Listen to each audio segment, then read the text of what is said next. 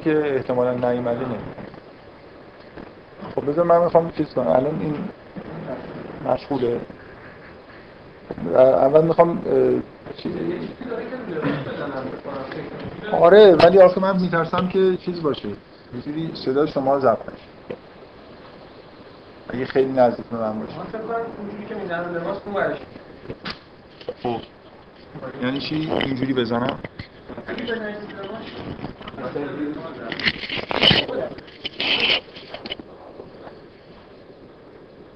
نمی‌دونم. آره برای اگه ضبط امیدوارم که صدای همه بشه امیدوارم به خود چیزم بشه.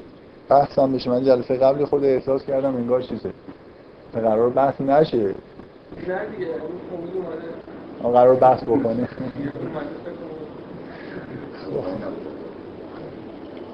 خب. من می‌خوام یه مختصر چیزایی که جلسه قبل گفتم رو بگم. بعد خب یه چیزایی هم اضافه بکنم. بعدم بریم سراغ یه سری چیزایی. اون بحث رو در واقع ادامه بدیم. به یه جایی رسیدیم که جای ادامه دادن داشت. من اول اولین بحثی که جلسه قبل رو با دلایل مختلف از قرآن سعی کردم دلیل بیارم. همین که همینجوری به طور کلی فکر کنم به عنوان یه چیزی که الان خیلی جا افتاده اینکه زبان خیلی چیز مهمیه. جزو مشخصات اصلی بشر. بعد سعی کردم مثلا اینو یه جوری در واقع جا بندازم که این چیز مهمی که در واقع انگار قسمت اصلی خلقت بشره یه جوری قرار بوده از اول که خداوند تجلی توی هیته زبان داشته باشه. و تمام من در واقع یه جوری توجیه همینه که همه رسالت هایی که انجام شده و وحی همه در واقع معطوف به این بوده که نهایتا یه کتابی به دست بشر به عنوان کتاب خدا برسه که در واقع یه جوری تجلی خدا توی محدوده زبان بشر البته به زبان خاص. یه چیزی که با استفاده از این موضوع من سعی کردم به عنوان در واقع هم یه شاهدی هم یه چیزی که به حال نتیجه انگار از این بحث میشه گرفت اینه که اینجوری به راحتی شاید میشه اینو فهمید که چرا وحی یه پدیده از جغرافیای موضعی بوده. خلاصه این چیزی که هر کسی در مورد رسالت انبیا هر تئوری داشته باشه اینو باید بتونه توجیه بکنه. چرا این اتفاق افتاده؟ چرا وحی توی یه محدوده جغرافیایی خاصی فقط ظاهر شد با این تصوری که من دارم میگم از اینکه نهایتا وحی قرار بوده به چی منجر بشه و خیلی واضحه که موضعی بودنش از در جغرافیایی بهتر هم هست. تا اینکه بخواد بدون هیچ دلیل موجهی از در جغرافیایی در واقع چیز بشه پراکنده بشه.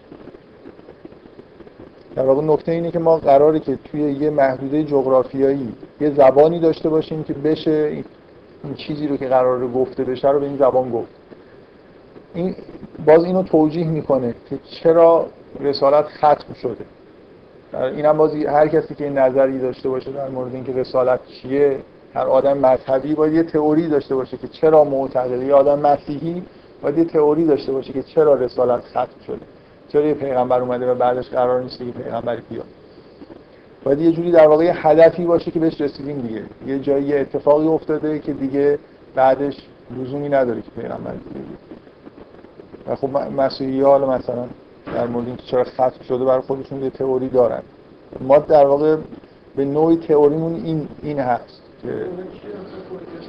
مسیحیت تئوریش چیه؟ چرا؟ چه اتفاقی قرار بوده بیفته که افتاده و بعدا دیگه؟ آره. خدا خدا در واقع به صورت بشر ظاهر شده و بعد چیز شده. به عنوان تاوان گناهان بشر کشته شده. و این دیگه خب این ماجرای ختم شده دیگه. دیگه دوباره لازم نیست خدا بیاد. و میخندید ولی بیش از یه میلیارد نفر به شدت به این موضوع اعتقاد کنید خب. باز ما به باید یه چیزی داشته باشیم. هر دینی باید یه جوری اگر ادعای خاتمیت داره باید یه ملاکی داشته باشه که چه اتفاقی قرار بوده بیفته. خب ما, ما ملاک خیلی مشخصی داریم. قرار بوده که کلام خدا به بشر برسه به صورت یه کتابی تدوین بشه و این کار اتفاق افتاده. بعد یه نکته ای که در واقع مهمه اینه که این تئوری که شما دارید که چرا رسالت در واقع به وجود اومده و چرا ختم شده این باید یه جوری اتفاقات قبلی رو توجیه بکنه. مثلا مسیحیت چجوری توجیه می‌کنه؟ چرا انبیای دیگه هم از قبل اومدن؟ چرا؟ خب خدا می‌تونه در یه بدون مقدمه در یه جایی خلاص ظاهر بشه و بعد این اتفاق براش بیفته. مثلا کشته بشه و یا رنگ بکشه. اینکه چرا پیغمبران قبلی اومدن؟ این به اصطلاح این تداومی که حالا در این محدوده جغرافی خاصی که صورت وحی مثلا ظاهر شده معنیش چیه؟ خب این یه مقدار احتیاج به توجیه داره. حالا به هر حال هر دینی باید تئوری تئوریش طوری باشه که اینو توجیه بکنه. مثلا اینکه چرا اگه مثلا اومدن خدا رو کره زمینی چرا بلافاصله بعد از اینکه اگه برای بخشش بخشش به گناه اولیه بشره چرا این اتفاق زودتر نیفتاد من دارم سعی می‌کنم بگم که این چیزی که من میگم چه چیزایی رو توجیه می‌کنه. در واقع یه جوری نقطه های قوت این نظریه‌ای که در واقع نکته اصلیش اینه که همه رسالت ها وحی در واقع معطوف به این بوده که کتابی به دست بشر برسه. این مجموعه اتفاقایی که قبلش افتاده رو یه جوری ظاهرا داره توجیه می‌کنه. که چرا در ابتدا این اتفاق نیفتاده؟ من دفعه قبل در واقع گفتم که حتما این اتفاقی کران پایینی از نظر زمانی باید داشته باشه برای خاطر اینکه زبان باید اونقدر پیشرفت بکنه که بشه باش حرف زد به اندازه کافی. و اینکه علاوه بر اینکه زبان باید در واقع پیشرفت بکنه اینجوری فرهنگ باید پیشرفت بکنه. موقعیت هایی که مهمه در موردشون صحبت باید به وجود بیاد. مثلا یه نکته خیلی ساده ای که من جلسه قبل گفتم اینه که دین آخر حداقل باید دین دوم باشه. یعنی خود پدیده دین باید به وجود اومده باشه. موقعیت هایی که اطراف دین هست اتفاقایی که مثلا برای دین میفته حرف در مورد دین به حال قابل زدن. اگه اولین دین دین آخر باشه شما هیچ چیزی مثلا در مورد وضعیت اجتماعی دین نمی‌تونید بگید. الان قرآن توش یه مجموعه ای از اطلاعات در مورد وضعیت دین توی جامعه مثلا فرض کنید علمای دینی چیکار می‌کنن؟ مثلا چه مشکلاتی ممکنه برای دین پیش بیاد؟ عوارض مثلا آفات دین چیه؟ کلی بحث دینی توی قرآن هست که اینا در به عنوان اولین دین نمی‌شد در واقع این بحثا رو کرد. در واقع یه زمان تاریخی ما نیاز داریم که زبان و فرهنگ و موقعیت های اجتماعی و فرهنگی یه جوری به جایی برسه که اون حرفایی که لازمه زده بشه به نوعی تو این کتابی که میاد نهایتا مطرح بشه من یه آیه از خود قرآن شاهد آوردم که ادعا می‌کنه که همه امور حکیم در قرآن در موردش صحبت شده. یعنی یه چی امور حکیم حالا من نمی‌خوام ترجمه دقیق بکنم. انگار یه مسائلی هست که لازمه در موردشون صحبت بشه و اینا در قرآن مطرح شده. در ابتدای تاریخ بشر مطمئنا این موقعیت وجود نداشته در مورد همین امور حکیم بحث بشه. طول می‌کشه که به هر حال یه وضعیتی پیش بیاد اونقدر مثلا فرهنگ و جامعه پیشرفت بکنه که بشه در مورد همه چیزهایی که لازمه بحث.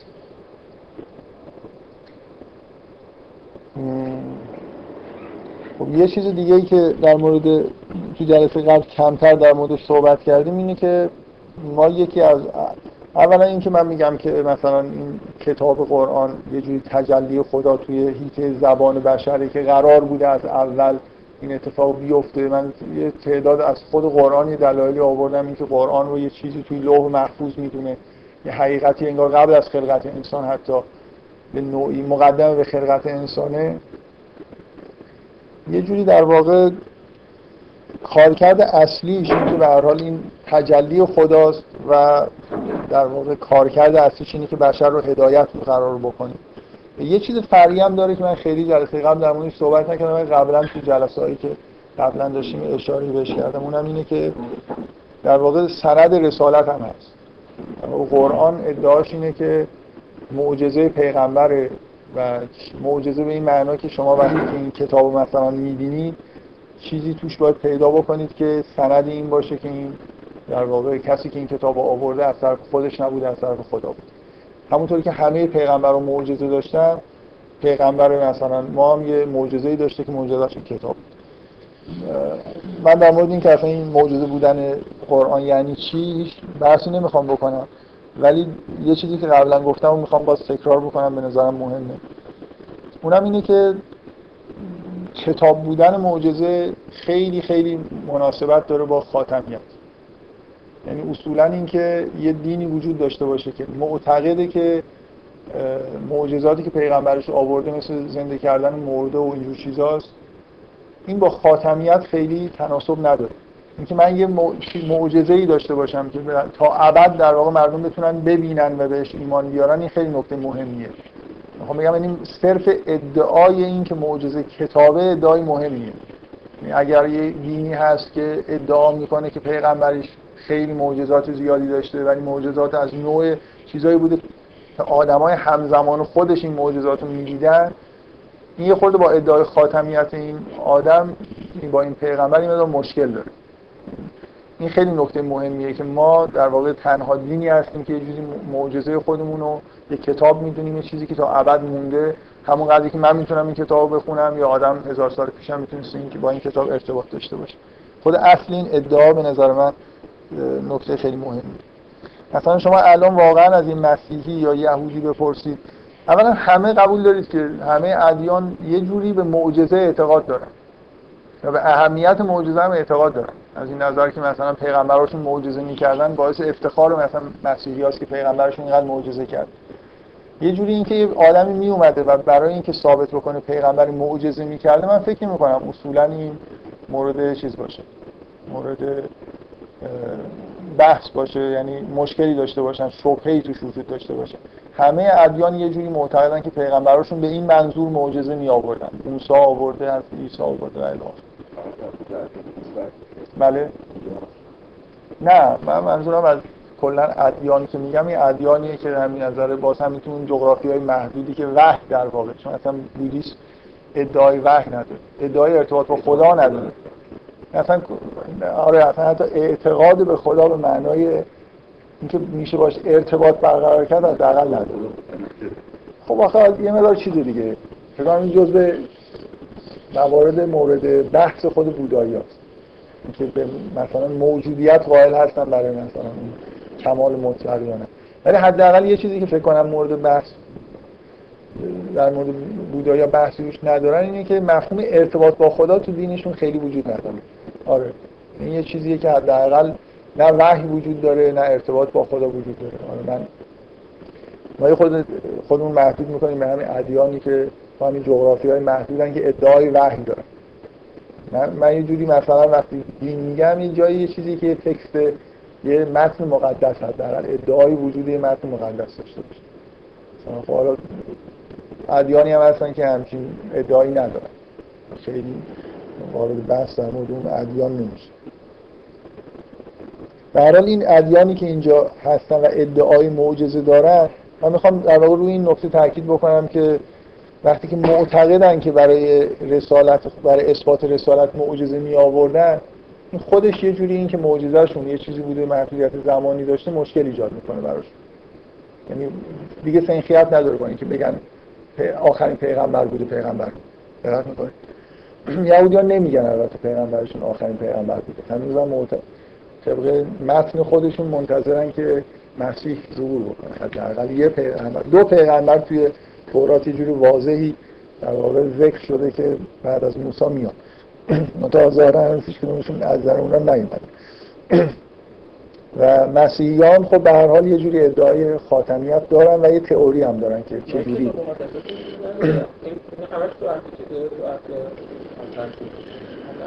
تورات چیز دیگه هم در مورد مسیح در واقع صحبت شده در مورد اینکه پیغمبری بعدا میاد صحبت شده. از شواهدش یه جوری که به نظر میاد حرف از دو تا پیغمبر. حداقل یه دونش بدیهی آره. آره چرا؟ یعنی برداشت رو یهودی ها مسیحی هم فرار کرده مشترکه میگم آخه میگیم یهودی که کتاب مقدسشون صحبت از چیز مثلا یه آدم بعدی هست ولی اون که مشترک نیست یعنی چرا که مشترک مسیحی خب مسیحی ها معتقدن که مسیحه دیگه. نه اصلا اینکه دوتاش خود شبهنا که یکیش قطعیه. از نظر یهودی ها اینکه یه کسی دیگه ای در واقع پیغمبر دیگه ای قرار بیاد خب من فقط می‌خواستم روی این تاکید بکنم که این موضوع اینکه معجزه کتابه با خاتمیت یه سنخیتی داره. این نکته مهمیه به نظر من.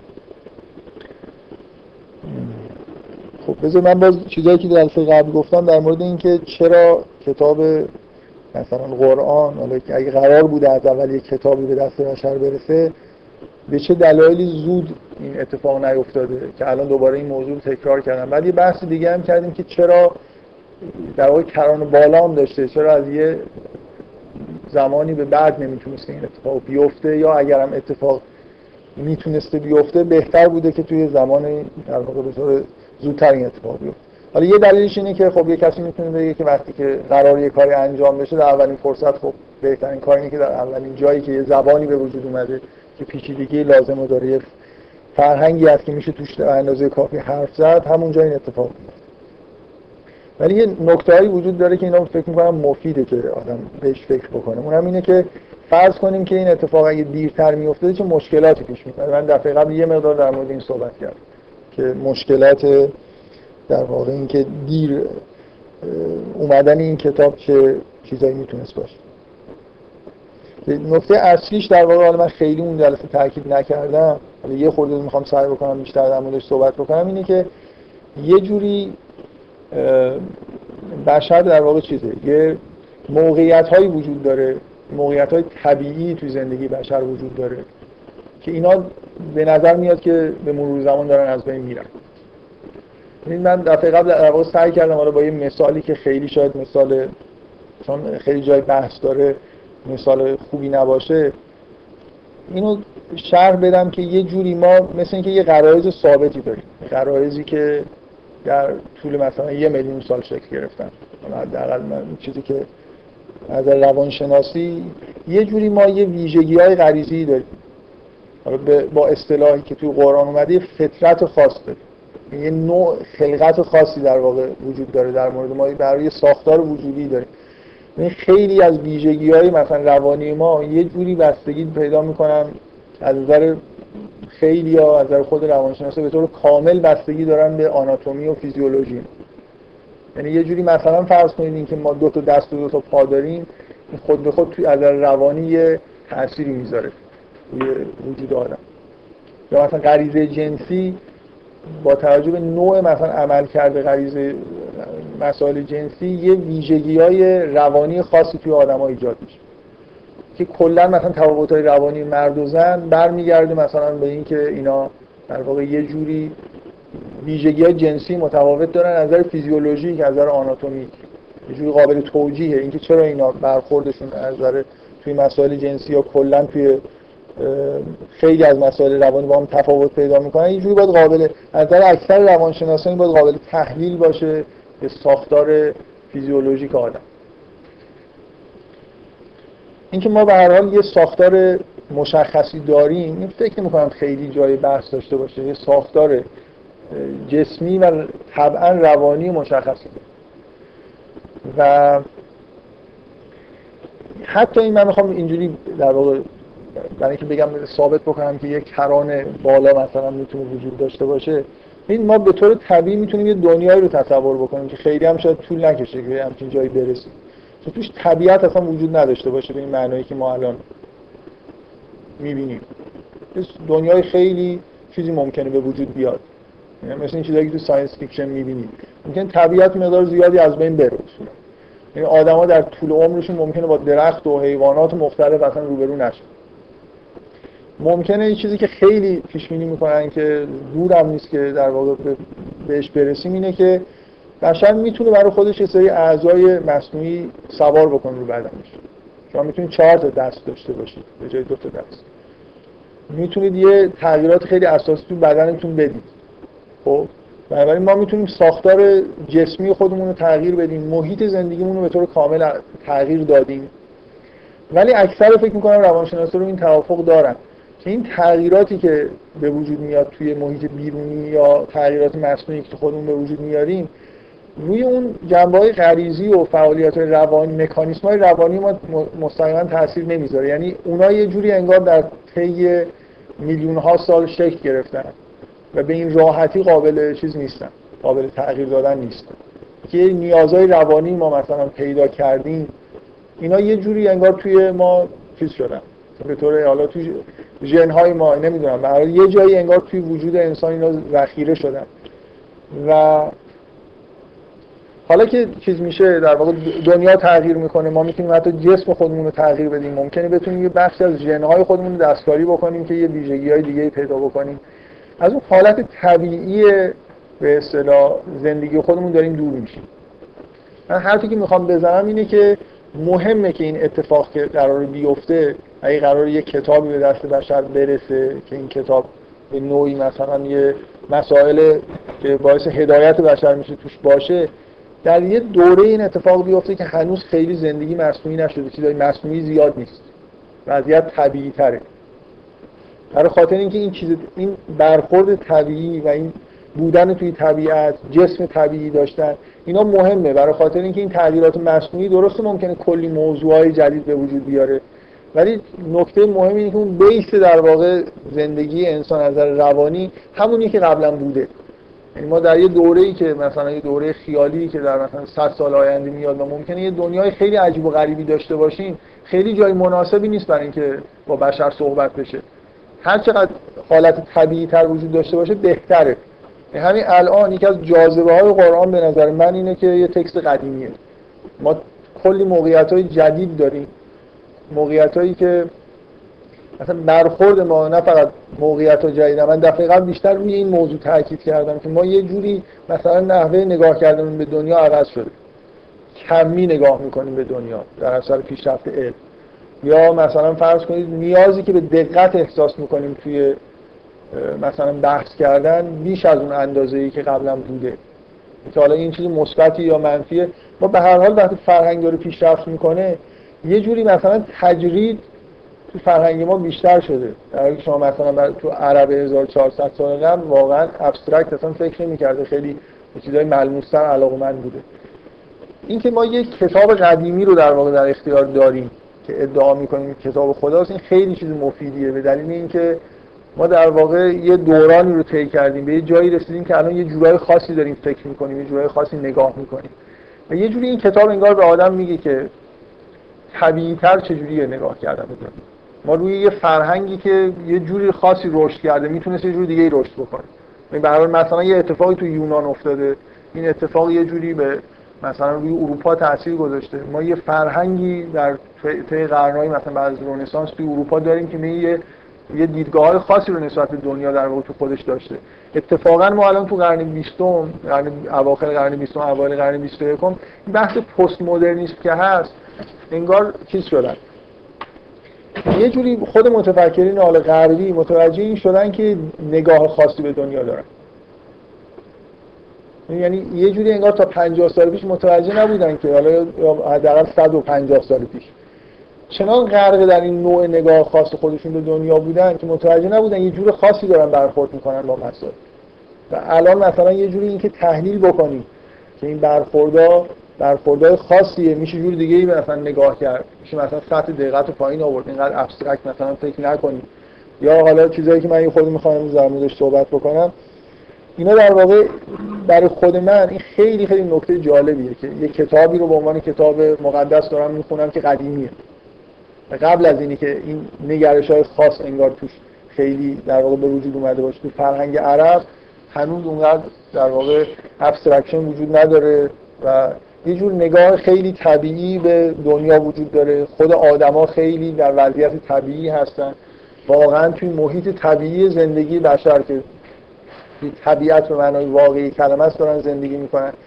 اینا در واقع چیزن دیگه. یه محسناتی هستن که به نظر من خیلی اون کران بالا رو چیز می‌کنه توجیه می‌کنه. اینکه بهتر بوده اصلا زودتر این اتفاق بیفته. اصلا بهترین محیط برای اینکه کتاب مقدس نازل بشه یه محیطیه که فرهنگش یه جوری فرهنگ دست نخورده و بدوی باشه اولش زبانش پیشرفته باشه. من فکر می‌کنم دقیقا عربستان خاصیتش این خیلی خیلی روابط ساده و طبیعی هن در حالی که زبان زبان خیلی پیچیده ای زبانیه که به شدت من به همون دلیلی که دفعه قبل آوردم در دوران خودش زبان فوق العاده پیچیده بوده. هنوزم برای زبانیه که خیلی میشه در مورد خوب بودنش به بحث خب دیگه اینا چیزایی بود که دفعه قبل گفتم الان بعد دفعه قبل چیزایی که آخر جلسه مطرح کردم دو تا موضوع در واقع من مطرح کردم در مورد اینکه چرا ما, ما کلا بحثمون اینجا قراره در مورد این باشه که چرا ارتباط برقرار کردن با قرآن سخت. مثلا یه جوری من قرار سعی کنم که یه زمینه فراهم بکنم که مثلا این کتاب برمیدارید می‌خونید کتاب چیز بشه. یه جوری به نظرتون چیز عجیب و غریبی توش نیاد؟ راحت تر بتونید باشه ارتباط برقرار کنید من اولین دلیلی که به نظر من دلیل واضحی که چرا قرآن خوندن سخت ارتباط برقرار کردن با قرآن سخته همین تأثیری که ما در واقع از فرهنگ خودمون الان گرفتیم. ما همه اون دیدگاهایی که توی دوران مثلا زندگی خودمون الان مطرحه توی دوران تاریخی خاص اینا رو داریم. به توسط فرهنگی که به ما آموزش داده شده به ما یه جوری منتقل شده و خیلی هاش شاید حس نمی‌کنیم. مثلا من دفعه قبل چیزی که بحث کردم یکیش همین حالت به اصطلاح برخورد کمی با دنیاست اینکه ما اصولا با ملاکامون خیلی جا ملاکای کمیه. و این میپسندیم یه جوری ملاکای کمی رو اینکه علم در واقع این دستاورد برای ما داشته که یه جوری انگار یاد گرفتیم که همه چیز رو یه فرم کمی در واقع بهش بدیم وقتی می‌خوایم بشناسیم. خیلی دیدگاه طبیعی نیست. فکر می‌کنم الان تو دنیا هم یه جوری همه متوجه این هستن که خیلی برخورد طبیعی و قطعی یعنی اینجوری نیست که باید اینجوری برخورد کرد. پیش اومده اینطوری. ما یاد می‌گیریم که یه خورده به دنیا تر کنیم من این مثالی که در مورد هفت آسمان دفعه قبل زدم خیلی تاکیدم بیشتر رو همینه که این ملاکی که الان به ما میگه که نقطه کره وجود داره دور خورشید دارن میچرخن کاملا یه ملاک کمیه. بزرگی و کوچیکی ملاکه.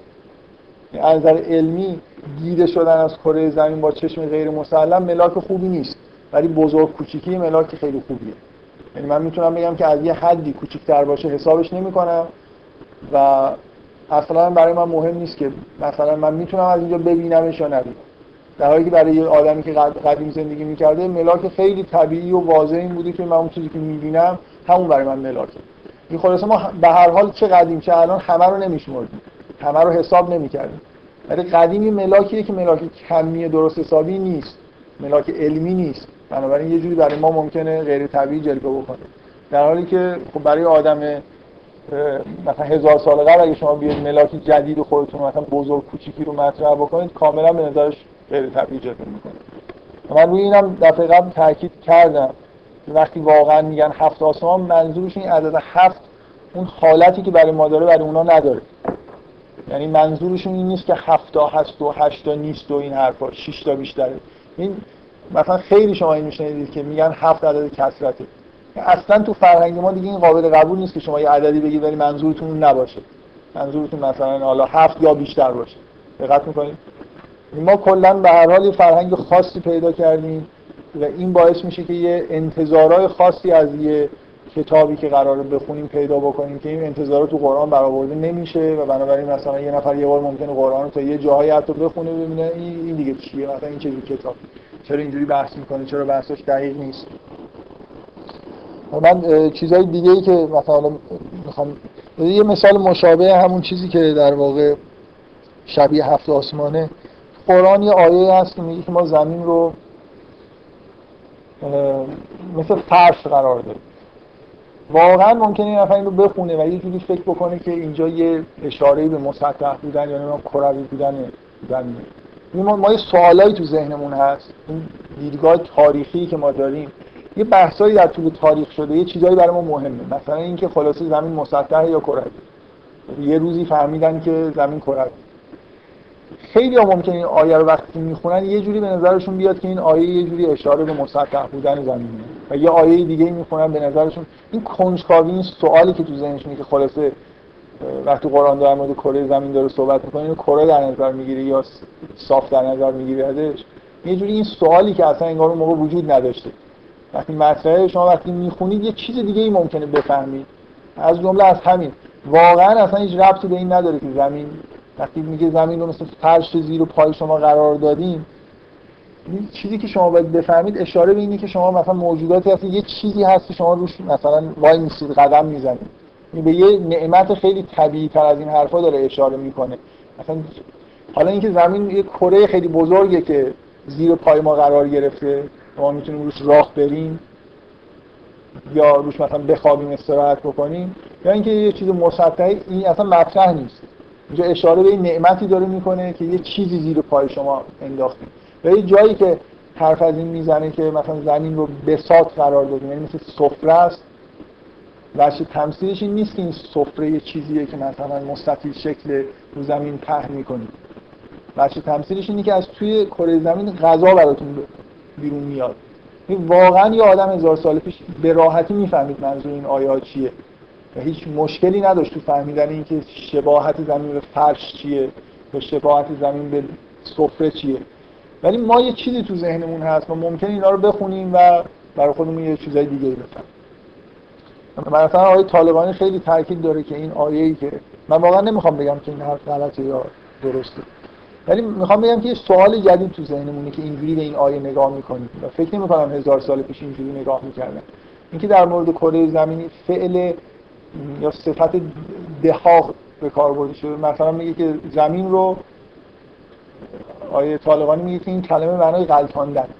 اینکه ول ارز و بعد از ذالک دهاغا یعنی اینکه زمین رو بعد از این غلطاندی. میگه معنی نداره اگه یه چیزی مسطحی غلطانده بشه. بنابراین اینجا یه اشاره به مثلا کروی بودن یا غیر مسطح بودن زمین تو این آیه هست. من واقعا نمی‌دونم اون کلمه چقدر قطعیه که معنیش غلطاندن باشه. ولی چیزی که می‌خوام بگم اینه که ما یه پیش زمینه های تاریخی داریم تو ذهن خودمون. مثل همین سوال مهم این که زمین کرویه یا مسطحه. و این رو یه جوری می‌خوایم توی قرآن چیز کنیم. دنبالش بگردیم بهش جواب و قرآن خیلی چیزتره. خیلی متنیه که طبیعی تر با مسائل داره برخورد می‌کنه. این سوال سوال علمی کروی بودن یا مسطح بودن توش مطرح نیست. چیزی که توش مطرحه اینه که شما مثلا یه کره زمین براتون یه نعمتی از یه جهاتی نعمتی اینکه روش راه میرید مثل فرش یا مثلا بهتون غذا میده مثل سفره خب یا بذارید باز یه, یه چیزی که توی خود قرآن اومده و این نکته خیلی مهمیه که قرآن چقدر از کمیات گاهی دوری می‌کنه. مثلا از جمله یه چیزی هست. من دفعه قبل رفتم قرآن رو آوردم. دفعه برم بیارم توی داستان اصحاب کهف نکته اینه که گفته نمیشه که اینا چند نفر. و نفر گفته نمیشه در مورد اینکه اینا چند در مورد سوال این که اینا چند نفرن حرف زده میشه توی قرآن. من این قسمت رو به نظر من جالبه. می‌خوام این دید کمی داشتن چقدر چیزه؟ یه جوری توی قرآن انگار نسبت بهش چیز خوبی وجود نداره خیلی. حالا البته من نمی‌خوام بگم هیچ جا واضحه که یه جایی مثلا توی واقعا بحث علمی کردن این کمی کردن خب معجزه می‌کنه. ولی اینکه همه جا ما دنبال مثلا دونستن کمیات باشیم این خیلی چیز جالب نیست. من این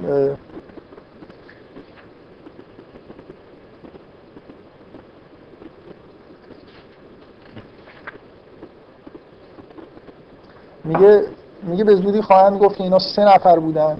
با سگشون می‌شدن چهار. و خواهند گفت که پنج نفر بودن. و با سگشون می‌شدن می‌شدن شیش نفر. میگه رجمن بالغیب. سنگیه که به تاریکی میندازن. و یقولون از سبعتون و خواهند گفت که هفت نفر بودن و هشت با سگشون می‌شدن هشت. این شوخیه دیگه. حالت چیز داره. حالت مسخره کردن داره. خب یه داستانیه در مورد یه آدمایی که رفتن یه کار قهرمانانه کردن و یه اتفاق براشون افتاده و برگشتن و خود این داستان به اندازه کافی موضوع توش هست که آدم بهش فکر کنه. و اصلا مهم نیست که اینا چند نفر بودن. اگه مهم بود می‌گفت. ولی میگه که اینا چه بحثی رو می‌کنن؟ بحث این که اینا چند نفر بودن با سگشون مثلا می‌شدن چند نفر. این نکته تنظامیزش اینه. بعد از اینکه دوبار میگه میگه اینا رجمن بالغیب باز دوباره یه بار دیگه میگه. میگه و یقولون از سبعتون مثلا انگار اینجوری داره پیش بینی می‌کنه که با اینکه این آیه هم گفتیم که این کار نکنید بازم خواهند کرد. می‌بینید کردن شما سوره کهف و تفسیرش در بین مسلمان ها بخونید ببینید چقدر بحث کردن در مورد اینا خالص چند نفر. از تو خود این آیه سعی کردن در بیارن که اینا چند نفر بودن. خالص این کنجکاوی که اینا چند یه چیزی که تو قرآن خیلی خیلی زیاد شما می‌بینید اینه که داستانایی میاد توی قرآن. که هیچ نام و نشانی ندارن این آدمایی که توش هستن. جغرافیاش معلوم نمیشه. مثلا آقای طالقانی توی این تفسیر پرتو از قرآنش در مورد داستان دو خطی که تو سوره بقره هست که یه ای از شهر خودشون بیرون میان خدا اینا رو میمیرونه و دوباره زنده می‌کنه یه بحث می‌کنه. میگه در تفاسیر پر از من خودم نرفتم نگاه کنم ولی آقای طالقانی میگه که تفاسیر پر از اینه که خلاص این شهر کدوم شهر؟ انتاکیه است یا فلانجاست؟ و یه ذره به این فکر نمی‌کنن که اگه مهمه خب اگه این نکته خیلی مهمی که این شهر از نظر جغرافیایی کجا قرار گرفته. خب یک کلمه می نویسه به جای اینکه بنویسه از شهری بیرون آمدن میشه از انتاکیه بیرون اومدن اینکه قرآن همش سعی می‌کنه که یه سری نام و و اعداد و اینا رو حذف کنه. به دلیل اینکه شما یه چیز دیگه ای تو اون داستان باید ببینید. مهم نیست این شهر کدوم شهره. بی نام و بودنش بهتر از اینه که از نظر جغرافیایی اسمش برده بشه. خیلی از حواشی داستانا اسم آدما نمیاد. ولی بعدا می‌بینید که چقدر مردم بحث کردن که اینا اسمشون چی بوده. تعداد آدما نمیاد جغرافیاش نمیاد و اینا کاملا در واقع تعمدی بعضی جاها میاد. یعنی یه جایی شما آدم با اسم می‌بینید یا جغرافیا رو می‌بینید در حالی که یه جای دیگه نمی‌بینید. به وضوح چیزه؟ یعنی یه تعمدی وجود داره و مخصوصا این آیه‌ای که اینجا تو سوره کهف هست خیلی واضح داره میگه که یعنی ما اینو نمی... این مهم نیست اینو نمیگیم. شما هم در این مورد بحث نکنید. یعنی اینکه یه سری چیزا رو حذف می‌کنن از داستان کاملا در واقع تعمدی ما خود ما الان خودمون کاملا به یه نوع دیگه دوچار این هستیم که چیزایی برای ما مطرحه که برای یعنی تو قرآن تعمداً مطرح نیست و قرار هم نیست مطرح باشه. یعنی این مقدار توجهی که ما مثلا به نگرش کمی داریم به دیدگاه علمی خودمون داریم تو قرآن نیست. abstraction یه چیزیه که از یونان بیشتر ریشه‌ش تو یونان به شدت توی فلسفه و تمدن غرب بحث‌های تجریدی برای کشف حقیقت به این منظور یه جوری وجود داشته و ما هم ذهنمون کاملا عادت کرده به تجرید.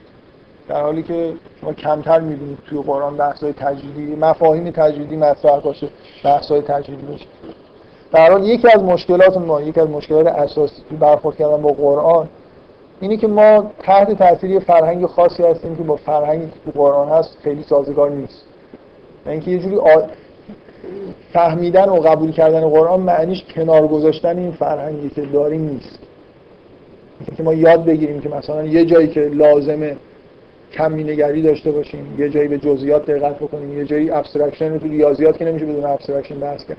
اینکه محدوده اینکه هر فعالیت ذهنی کجا در واقع به درد می‌خوره. اینو در واقع یه جوری داشته باشیم یه جایی هم که بحث از مثلا فرض کنید باید و نباید هاست یا اینکه انسان چیکار باید بکنه اینجا یه سری از این چیزا رو بذاریم کنار. حالا من خودم می‌خوام در مورد این بیشتر توضیح بدم. فقط تا اینجا دارم یادآوری می‌کنم که یه یه نکته دیگه به نظر من نکته خیلی مهمیه. در اساس همون ایده در واقع تجرید اینکه استدلال یعنی چی؟ ثابت کردن دقت سطح دقتی که در واقع توی فرهنگ بشری موجوده این چه سطح دقتی مقبوله؟ این هم یه اتفاق تاریخی در این مورد افتاده. شما توی فلسفه ای که مثلا فرض کنید من می‌خوام در مورد حقیقت صحبت بکنم به سطح یونانی حالا دکارتی می‌خوام بحث بکنم خیلی به نظر میاد دقت زیادی مورد لازمه. مثلا وقتی می‌خوام استدلال بکنم خدا رو ثابت بکنم یه جوری باید اثبات در حدی باشه که بشه به فرمال نوشت. یه همچین گرایشی وجود داشته و هنوز هم نمیشه گفت از بین رفته. ولی مطمئنا خیلی خیلی ضعیفتر شده نسبت به مثلا یکی دو قرن گذشته.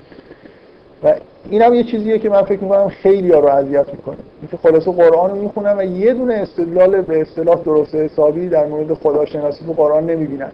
یعنی به اون سبکی که توی کتابای دینی خودمون حتی الان می‌نویسیم یه استدلال مجرد به اصطلاح دقیق توی قرآن دیده نمیشه. بیشتر به نظر میاد که یه جوری مثال داره میگه نمی‌دونم حالا شما استدلالایی که تو قرآن هست و چجوری بهش نگاه می‌کنید. ولی من فکر می‌کنم که سطح دقتی که توی قرآن در موقع استدلال کردن و نوع استدلال اصلا کاملا با نوع استدلالایی که ما عادت بهش داریم تفاوت داره. این خودش کلی مشکل ایجاد می‌کنه.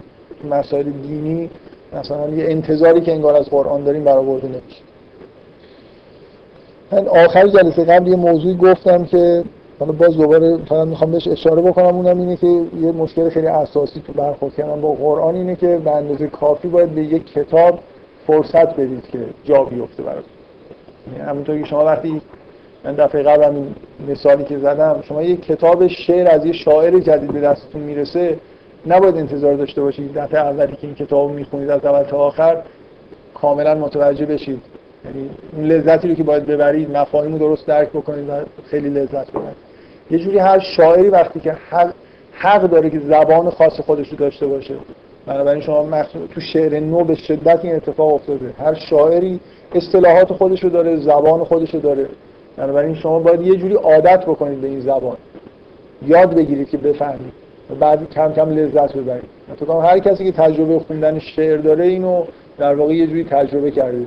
معمولا اولین شعری که شما از یه شاعر می‌خونید یه جوری عجیب و غریب و خیلی بامزه به نظر نمیاد ولی وقتی که با زبانش آشنا میشید می‌فهمید تازه این داره چجوری میگه. بعضی از ظرافتایی که توی کلامش هست رو دفعه اول درک نمی‌کنید بعدا متوجه میشید.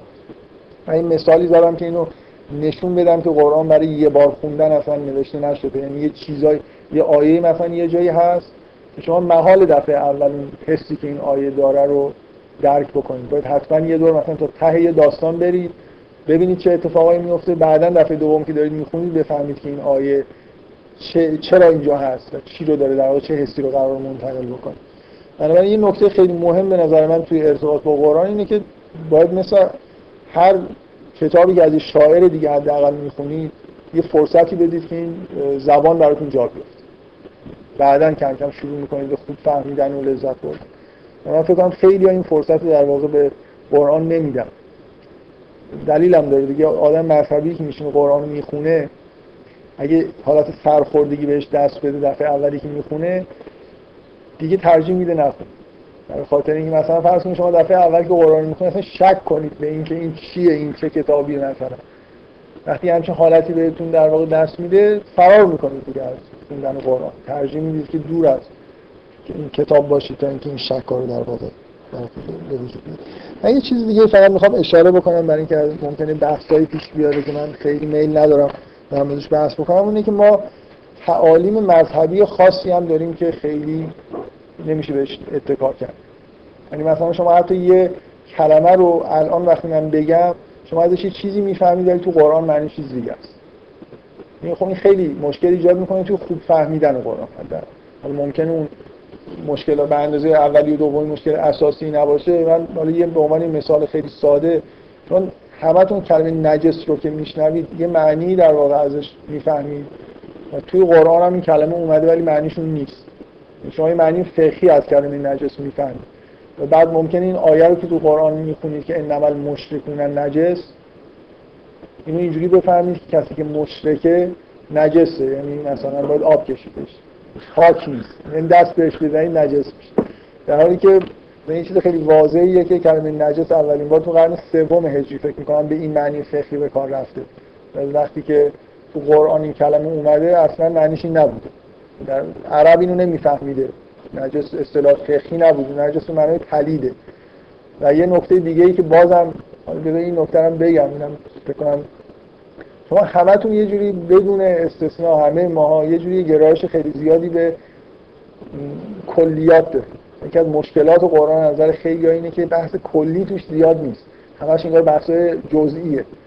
و بعد ما خودمون گرایش داریم که وقتی که آیه رو می‌خونیم یه حکم کلی ازش نتیجه بگیریم.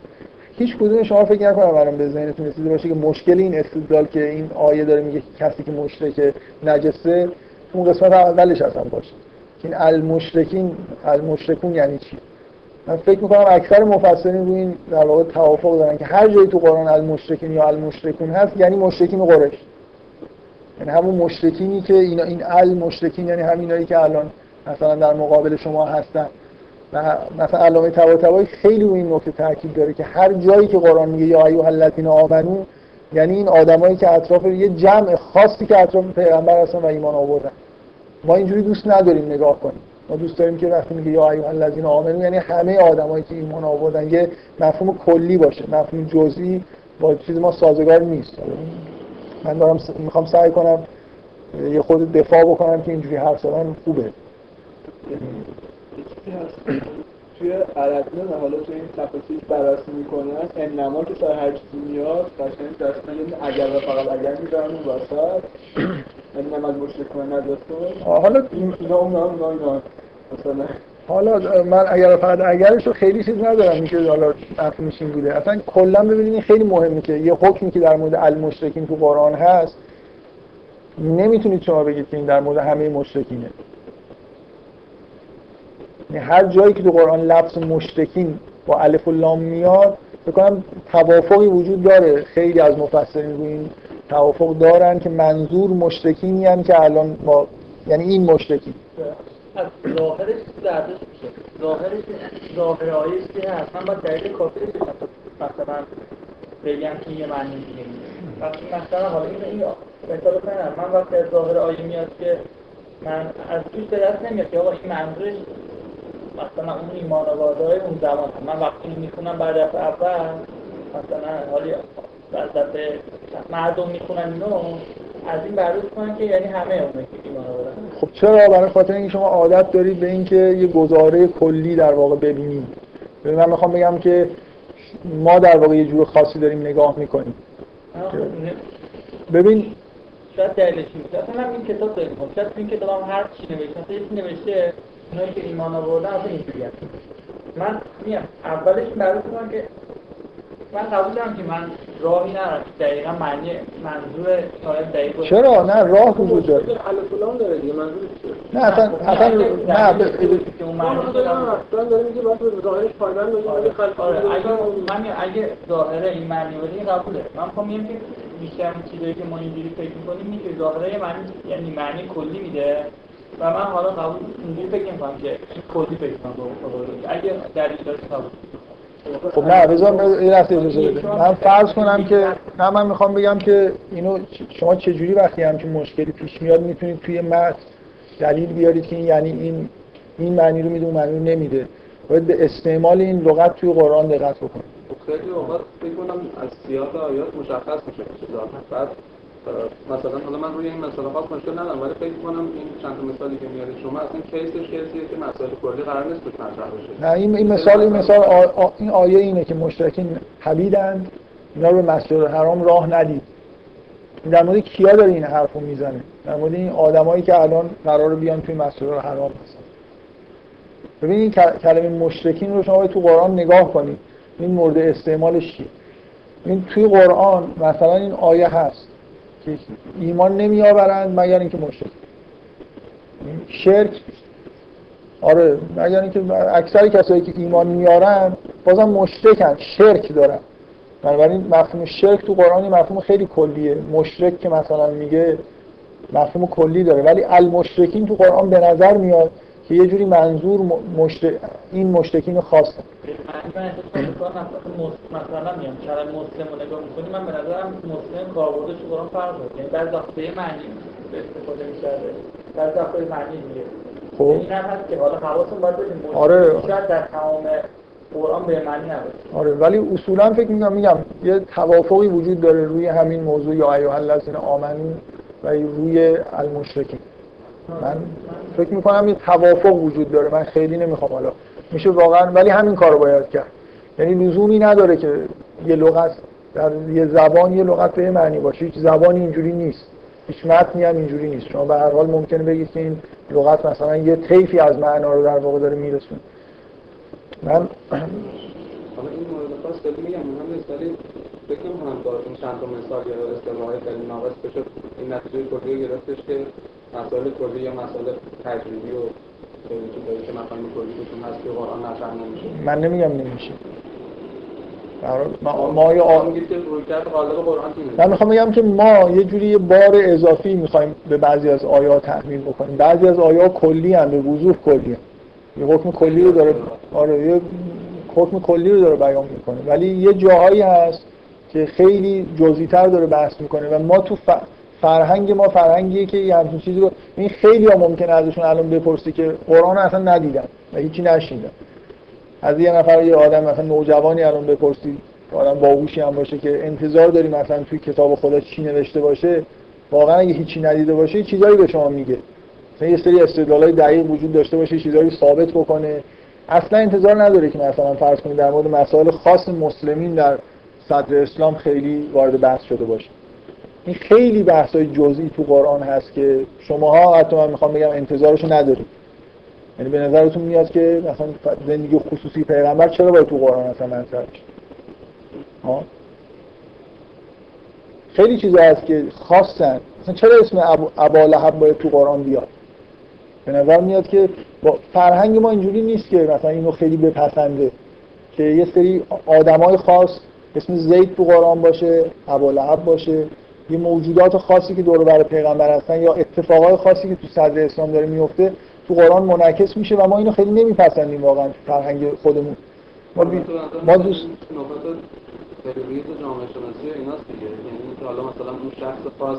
ولی ما بیشتر میپسندیم ما بیشتر میپسندیم که اگر یه مسئله جامعه شناسی هست کل... به طور کلی گفته بشه مثلا اگه قرار فرض کنید ماجرای زید توی قرآن اومده برای خاطر اینکه حکمی ازش استنتاج بشه که میشه با نمی‌دونم همسر پسرخوانده ازدواج کرد خب یک کلام گفته بشه که میشه با پسر همسر پسرخوانده ازدواج کرد. حکم کلی داده بشه و دیگه اینکه اسم زید بیاد و به یه ماجرای خاصی اشاره بشه ما نمیپسندیم این من فکر می‌کنم خیلی خیلی دچار مشکل میشن وقتی قرآن می‌خونن. می‌بینن که بحثایی هست. این همه داستان و قصه و از قدیم و جدید مثلا تو قرآن هست که همه در واقع در مورد وقایع خاصه خیلی نمیپسندیم من حرفم اینه. ما من نمیگم که هیچ بحث کلی در قرآن نیست. در قرآن از جزئی ترین بحث ها تا کلی ترین بحث هست. آیه های کاملا کلی هست. استدلال وجود داره به حال برای توحید. مثلا شما سوره خیلی من شنیدم میگن ما سوره روم دوست داریم. اینکه خود کلی تره مثلا شروع می‌کنه از آیات الهی صحبت می‌کنه کمتر وارد مسائل خاص میشه. ما اینجوری بیشتر دوست داریم دیگه. این من اینو دارم میگم. که شما متوجه این نکته باشید که ما یه گرایشی به کلیات و abstraction داریم که این یه خورده غیر طبیعیه.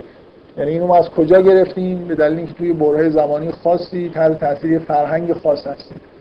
و وقتی شما می‌بینید که تو قرآن اینجوری نیست یه خورده کنجکاو باشید که شاید شما یه خورده چیز می‌کنید. در واقع بد دارید برخورد می‌کنید فکر می‌کنید مثلا حرف زدن در مورد حقیقت یا هدایت کردن نیاز داره به یه سری حرفای کلی زدن. و من حرفم این نیست که حرف کلی تو قرآن نیست. حرفم اینه که خیلی چیزا که تو قرآن جزئیه مثل همین خطابای یا ایها الذین آمنو یا این عبارت مشرکین المشرکین که تو قرآن میاد ما تمایل طبیعیمون اینه که از اینا حکمای کلی نتیجه بگیریم. یعنی اگر توی سوره مثلا براعت آیه هست که میگه که مشرکین رو بکشید ما چی, ما چی می‌تونیم از این نتیجه بگیریم؟ میگه که مثلا بهشون مهلت بدید یه چیزی اول این سوره هست میگه که به اینایی که مثلا با شما چیز داشتن به اصطلاح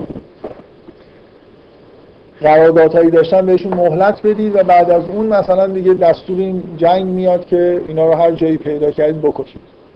چون از این آیه می‌خواید نتیجه بگیرید که الان ما یه مشرک رو که دیدیم باید بکشیم.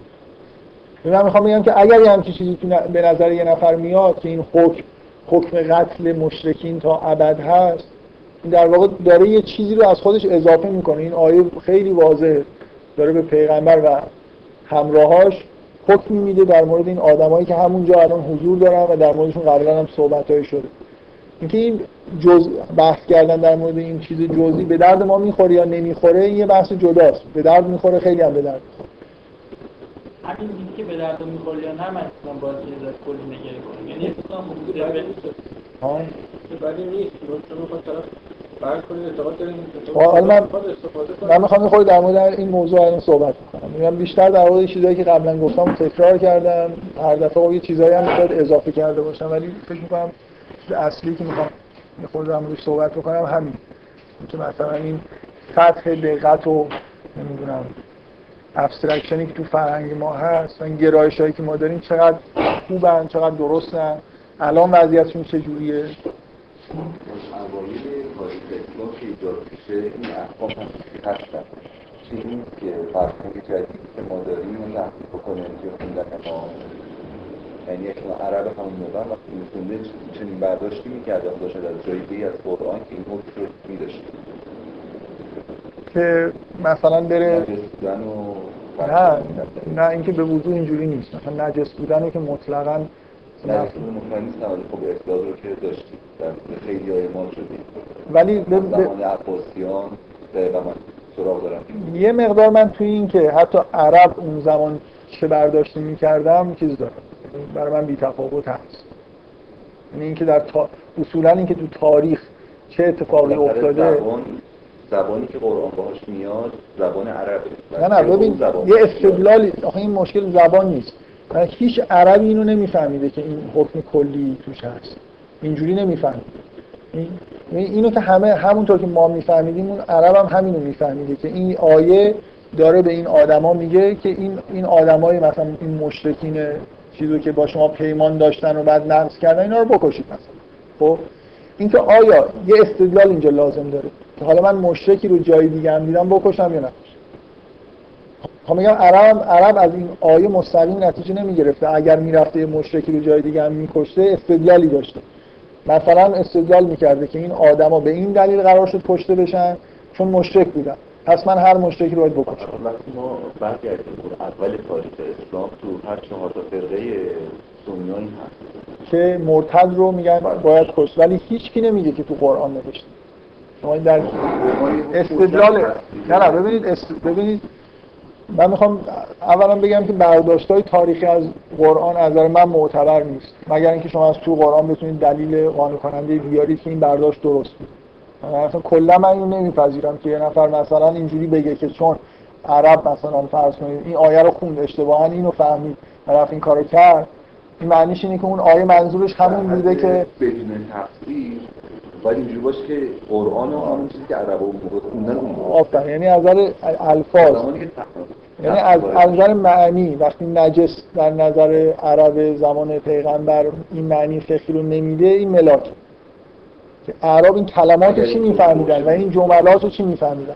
ولی اینکه بعدا چه استنتاجایی ازشون می‌کردن اونا از نظر من ملاک نیست مگر اینکه استنتاجشون درست باشه. اینکه ببین هیچ عر... هیچ فرقه ای که خب من می‌خوام هیچ فرقه ای ارت- حکم قتل مرتد رو مستند به قرآن نکرد. مستند مستند به یه حدیثی کردن از پیغمبر. و یه ماجرای تاریخی که من می‌تونم بیارم براتون اصلشو بخونم یه مقدار خنده دار. مثلا یکیش اینه که یه آدمی مرتد, مرتد شده غلام خودشو کشته نمی‌دونم به همسر این نفر تجاوز کرده و متواری شده پیغمبر حکم قتل شده. و بعد یه جوری این اینجوری شده که چون مرتد شده حکم قتل شده. با آدم هم کشته بوده. حالا اینکه از توی میشه در آورد که ارتداد نتیجه این حکم قتله. یه خورده به نظر من ممکنه استدلالش مشکل داشته باشه. من به هر حال حالا استدلالی اگر از روی قرآن شده باشه باید بررسی بشه. من این چیزی که حرفی که شما می‌زنید اینو قبول دارم. که چیزی که عرب میفهمیده ملاک. یعنی اون کلمه رو من حق ندارم بعدا یه تغییر شکلی توش بدم و یه چیز جدیدی ازش بفهمم. مدرنش کنم مثلا. اگه عرب از کلمه مثلا فرض کنید هفت آسمان همین چیزی که می‌دیده رو میفهمیده به نظر من این ملاکه که هفت آسمان یعنی همین. یه چیز عجیب و غریب نیست. مثلا طبقات جو نیست که دیده نمی‌شد و هیچ عربی هم ازش اطلاع نداشته. هنوز ما نمی‌بینیم. اینو من اینو قبول دارم که فهم عرب از الفاظ و از این متن کاملا ملاک اصلی ماست که این آیه معنیش چیه. ولی اگه استدلالی روش کرده باشه همونقدر که ما ممکنه الان بد بفهمیم اون آدم هم به دلایل ممکنه بد فهمیده خب. خب بذارید من می‌خوام یه خورده چیز کنم. در مورد این به اصطلاح فرهنگی که ما الان تاثیرش هستیم فرهنگ غربه. می‌خوام یه خورده همینجوری یه تاریخچه بگم که چه اتفاقایی افتاده. خب و مثلا از به چه جایی رسیدیم؟ خیلی مختصر. می‌خوام یه خورده در مورد فلسفه غرب صحبت بکنم و یه مقدار خیلی مختصری هم در مورد ادبیات. این دوتا فکر کنم این دوتا موضوع به قرآن خیلی مربوطه قرآن از یه طرف بدون هیچ شکی متن ادبیه. و از طرف دیگه قراره در مورد حقیقت و حقایق و مثلا هدایت صحبت بکنه. تا مدتی ادعا این بوده که فلسفه این کار انجام میده در مورد حقایق شما می‌خواید بفهمید حقایق دنیا چی هن؟ مثلا میرید فلسفه می‌کنید بفهمید خدا وجود داره نداره نمی‌دونم ساختار جهان مثلا چیز کلیات مربوط جهان شناسی یه جوری توی فلسفه مطرح بوده و قرآن هم قرار بوده این کارو بکنه. مثلا یکی از کارهایی که قرار قرآن بکنه اینه که جهان بینی برای ما درست کنه. مثلا من این فلسفه غرب خودشون خب با تاکید خیلی زیاد برمیگردونن همه چیز رو به یونان. که مثلا از زمان سقراط و بعدا افلاطون و ارسطو یه گرایش کاملا خاصی توی تفکر غرب وجود میاد که توی خود یونان این گرایش گرایشی بوده که اول مثلا تو اقلیت بوده ولی کم کم یه جوری رسمیت پیدا کرد. به عنوان نمونه اولین چهره ای که این گرایش در واقع به نظر میاد خیلی آدم موثر بوده سقراط بوده که کشتن میشه. به دلیل اینکه حرفای بدی می‌زد. از نظر یونانی ها. یعنی فرهنگ غالب یونانی مخالف با اینجور بحث کردن ها بوده. و بعدا خب مثلا در حدی که می‌رسیم مثلا به ارسطو که می‌رسیم آکادمی تشکیل میشه ارسطو میاد. خیلی توی یونان به نظر میاد که این به این نوع بحث کردن پا می‌گیره. ولی این باز معنیش نیست که فرهنگ یونانی این فرهنگیه که ما تو کتاباش می‌بینیم. ولی به هر حال این به عنوان یه چیزی که تو مکتوبات یونانی کاملا جا میفته فلسفه به عنوان یه افتخار توی فرهنگ یونانی به هر حال مطرح. اروپایی هم خودشون رو برای برمیگردونن به اینجا. تو خود اروپا من دکارت باز خودش یه چیزه. یه نقطه عطف خاصیه که خیلی چیزها رو الان مثلا نوع بحث مثلا میگن بحث دکارتیه برمیگردونن به اینکه دکارت صراحتا مثلا اینجور بحث کردن شروع کرد. یه فرض اساسی تو فلسفه دکارت هست. اونم اینه که انسان در واقع به اصطلاح اونا یه ذهن شناسنده است و قرار با یه که به اصطلاح subject و قرار یه object ی رو بشناسه. یه چیزی در بیرون هست شیئی وجود داره یه چیز بیرونی هست و منم یه ذهن وجود داره و یه جهان. این ذهن قرار اون جهان رو بشناسه طوری اون جهان تو این ذهن تصویر بشه که مطابق واقع باشه. مثلا یه واقعیتی در بیرون هست قرار تو این ذهن در واقع یه جوری تجلی بکنه. دکارت همتون می‌دونید که این این سبک کار رو در واقع شروع کرد که انگار به نقطه صفر بریم فرض کنیم که هیچ نمی‌دونیم سعی کنیم که یه سری گزاره ها رو با استدلال بچینیم و مثلا همه چیز رو به طور استدلالی کشف بکنیم. این گرایش تو یونان هم وجود داره گرایشی نیست که صرف. ولی دکارت یه جوری دیگه چیزش کرده دیگه به اوج خودش به نظر و این گرایش کاملا تو فلسفه اروپا غالب بوده. تا زمان مثلا هگل هم فلسفه یه جوری به نظر میاد فلسفه دکارتی. حداقل این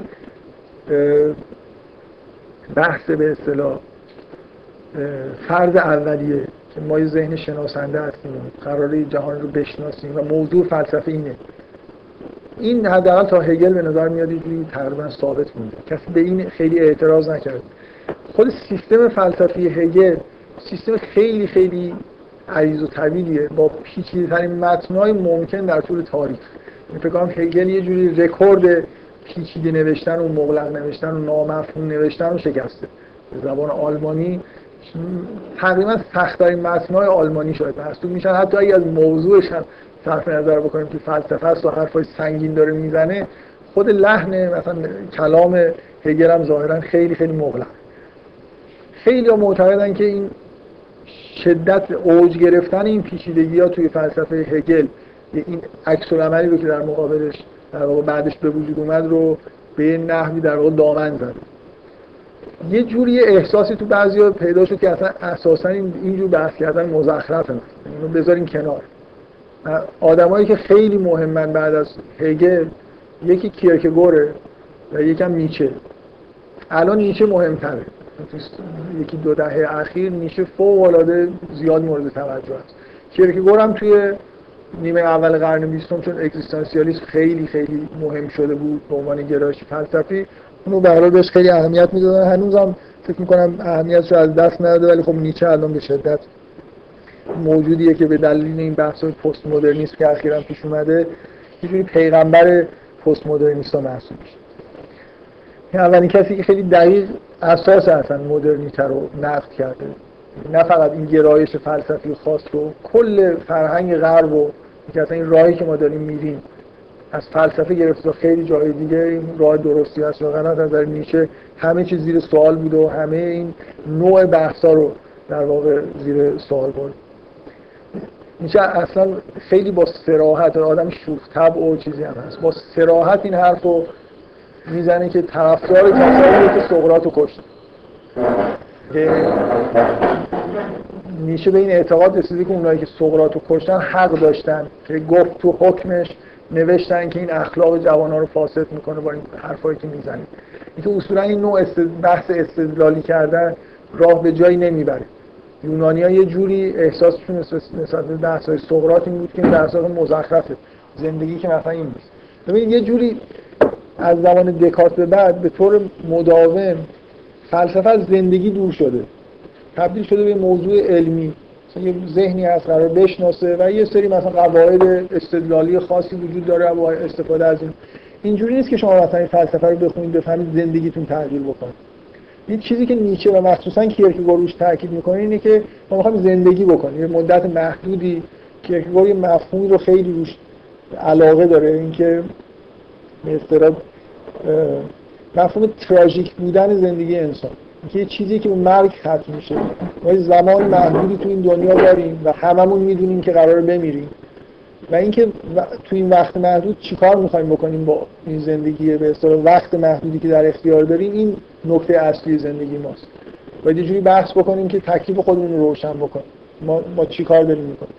یه جوری احساس کرکگور اینه که اصلا بحث‌های نظری در این حدی که اصلا به طور فلسفی هست به درد نمی‌خورن. یعنی اینجوری نیست که شما اگه مثلا این فلسفه رو بخونید و همه این نتایج رو قبول بکنید زندگیتون دچار تحول میشه. حرفی که کیرکگور داره اینه که اگه من مطمئنم باشم که این گزار درسته باز می‌تونم شک بکنم بهش. به خیلی چیزا خلاصه می‌تونم شک بکنم. هیچ چیزی نیست که تو بتونی بر من ثابت بکنی. این موضوع کتاب ترس و لرز کیرکگور اینه که فرض می‌کنه که واقعا یه فرشته اومده به ابراهیم گفته تو باید پسرتو بکشی. که جای شک کردن باز برای ابراهیم وجود داشته. این فرشته بوده اومده یا شیطان مثلا تجلی کرد. هزار جور سوال میشه کرد. در مورد اینکه این کاری که من باید انجام بدم کرکگور اینجوری معتقده که پیغمبر که مثلا در اوج یقینه بازم یه حکمی که بهش می‌رسه تو ذهنش جا برای شک کردن داره. اینکه من تصمیم بگیرم که برای اساس زندگی بکنم این با بحث علمی درست نمیشه.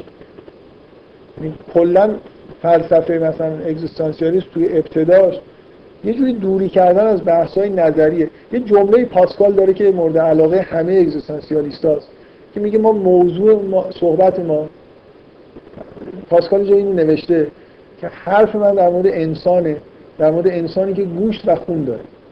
خیلی جمله انسانی که گوشت و خون داره مورد علاقه اگزیستانسیالیست هست بحث abstraction و اینا به درد این آدمی که گوشت و خون داره یعنی یه موجودیه و اول حیات داره زندگی داره می‌کنه نمی‌کنه اینکه سطح بحث‌های فلسفی مثلا توی کتابای کیرکگور شما می‌بینید دیگه اصلا نوع بحث‌ها با بحث‌های دکارتی فرق داره.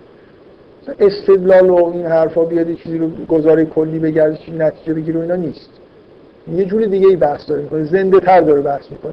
یه جوری که روی شما تاثیر می‌ذاره ولی نه با استدلال کردن. مثل اینکه بیشتر شبیه مثلا ترس و لرز شما بخونید یه آدمی که با فلسفه به معنای قدیمیش خیلی اخت شده باشه اصلا کتاب ترس و لرز نمی‌تونه به عنوان کتاب فلسفی قبول بکنه. برای خاطر اینکه بحثش در مورد یه چیزای خیلی ساده مربوط زندگی انسان. اگزیستانسیالیسم اگزیستانس که میگن منظورشون وجود نیست. وجود به معنایی که ما میگیم. منظور وجود انسان. موجودیت خود انسانه در واقع. موضوع بحث اگزیستانسیالیستا هستی انسانه نه هستی به معنای کلی که موضوع فلسفه بوده. یه جوری سطح بحثا به نظر میاد نظر abstraction پایین اومده. در مورد چیزای ملموستر دارن بحث می‌کنن. لحن صحبت هم دیگه عوض شد. چون نیچه رو مثلا نگاه کنید. کتاب چنین گفت زرتشت نیچه. واقعا چه جور کتابی کتاب مثلا فلسفه به معنای قدیمیش که نیست توش استدلال می‌کنه. موضوعش اینه که یه آدمی به اسم زرتشت یه آدم خیالی مثل داستان از کوه میاد پایین یه ماجرایی رو میگذرونه. با یه آدمایی برخورد می‌کنه حرفایی می‌زنه. عین کتاب مقدس ساختارش رو شما نگاه بکنید خیلی شبیه مثلا کتاب مقدس حداقل مسیحی است و اصلا شما یه خود کتاب نیچه رو بخونید متوجه میشید که چقدر مثل پیغمبرا علاقه داره به کلمات قصار گفتن. آخر کتاب فراسوی نیک و بعدش یه فصلی داره که به فقط کلمات قصار. این تک جمله است. یه سری تک جمله های همینجوری برای خودش چیزای جالبی که به ذهنش رسیده رو از توی یادداشتاش توی کتابش منعکس کرده. کاملا این جمله حالا بعضیا ممکنه یه پاراگراف طولانی باشه بعضیا واقعا یه جمله خیلی ساده اینکه نوع چرا این چرا فلسفه یه تغییر جهتی به این سمت داده تاثیر این در واقع نقطه عطفی که پیش اومد اون فلسفه به معنای دکارتیش تا اوایل قرن بیستم ادامه پیدا کرده. یا یا آدمی به اسم هوسرل اومده. که دیگه ته واقعا ماجراست. یعنی از نظر دقت نوع بحث کردن. دکارت در مقابل هوسرل مثلا یه جوری اصلا آدم خیلی بیدقت و خیلی همجا چیزی از نظر فلسفی ضعیفی. هوسرل دیگه واقعا که به همه چیز شک کردن واقعا انگار به همه چیز شک همه چیز به نقطه ابتدا رسوندن و سعی کردن چون اینکه نتایج دقیق بگیریم اوجش واقعا اینه. مجموع آثارش هم مجموع آثار وحشتناک از حجم چیزی که نوشته. هنوز فکر کنم همه آثارش منتشر نشد هفتاد سال بیشتر خیلی وقت هفتاد هشتاد سال که این به یه جوری یه گرایش فلسفی وجود داشت. به نوعی توی هیتای خاصی اون تیپ استدلال کردن هنوز ادامه داره. ولی نه دیگه در مورد حقیقت و جهان و اون در واقع تفکر دکارتی. به نظر میاد کاملا از بین رفته. آدمی نیست که الان شما بگید که این یه جوری پیرو دکارته و می‌خواد مثلا فلسفه رو به هم معنای دکارتی پیش ببره. اصلا مهم نیست که آره. دیگه یونانیه در فلسفه اسلامی. آخه ببین فلسفه اسلامی حداقل سه تا بخش کاملا مجزا یه بخشش به سهروردی خیلی نزدیک به عرفان و ذوقیه. و سهروردی داستان نوشته. سهروردی لحن صحبتش با لحن ارسطو و ابن سینا تفاوت اساسی داره. فلسفه اشراق ملا صدرا میشه بین این دو تاست. منتها خب مثلا یه جوری فلسفه اشراق و ادامه افلاطون می‌دونن ابن سینا رو ادامه ارسطو می‌دونن ملا صدرا رو یه چیزی که بینابینه می‌دونن ولی لحن واقعا سروردی خیلی چیز. خیلی لحن غیر فلسفی. همین که شما می‌بینید که کتاب رسما مثلا چیز داره؟ کتاب داستان.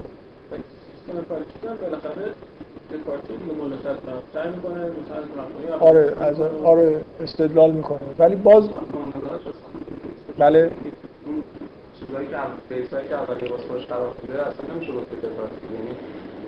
دکارتی نیست ولی یونانیه دیگه مثل ارسطو.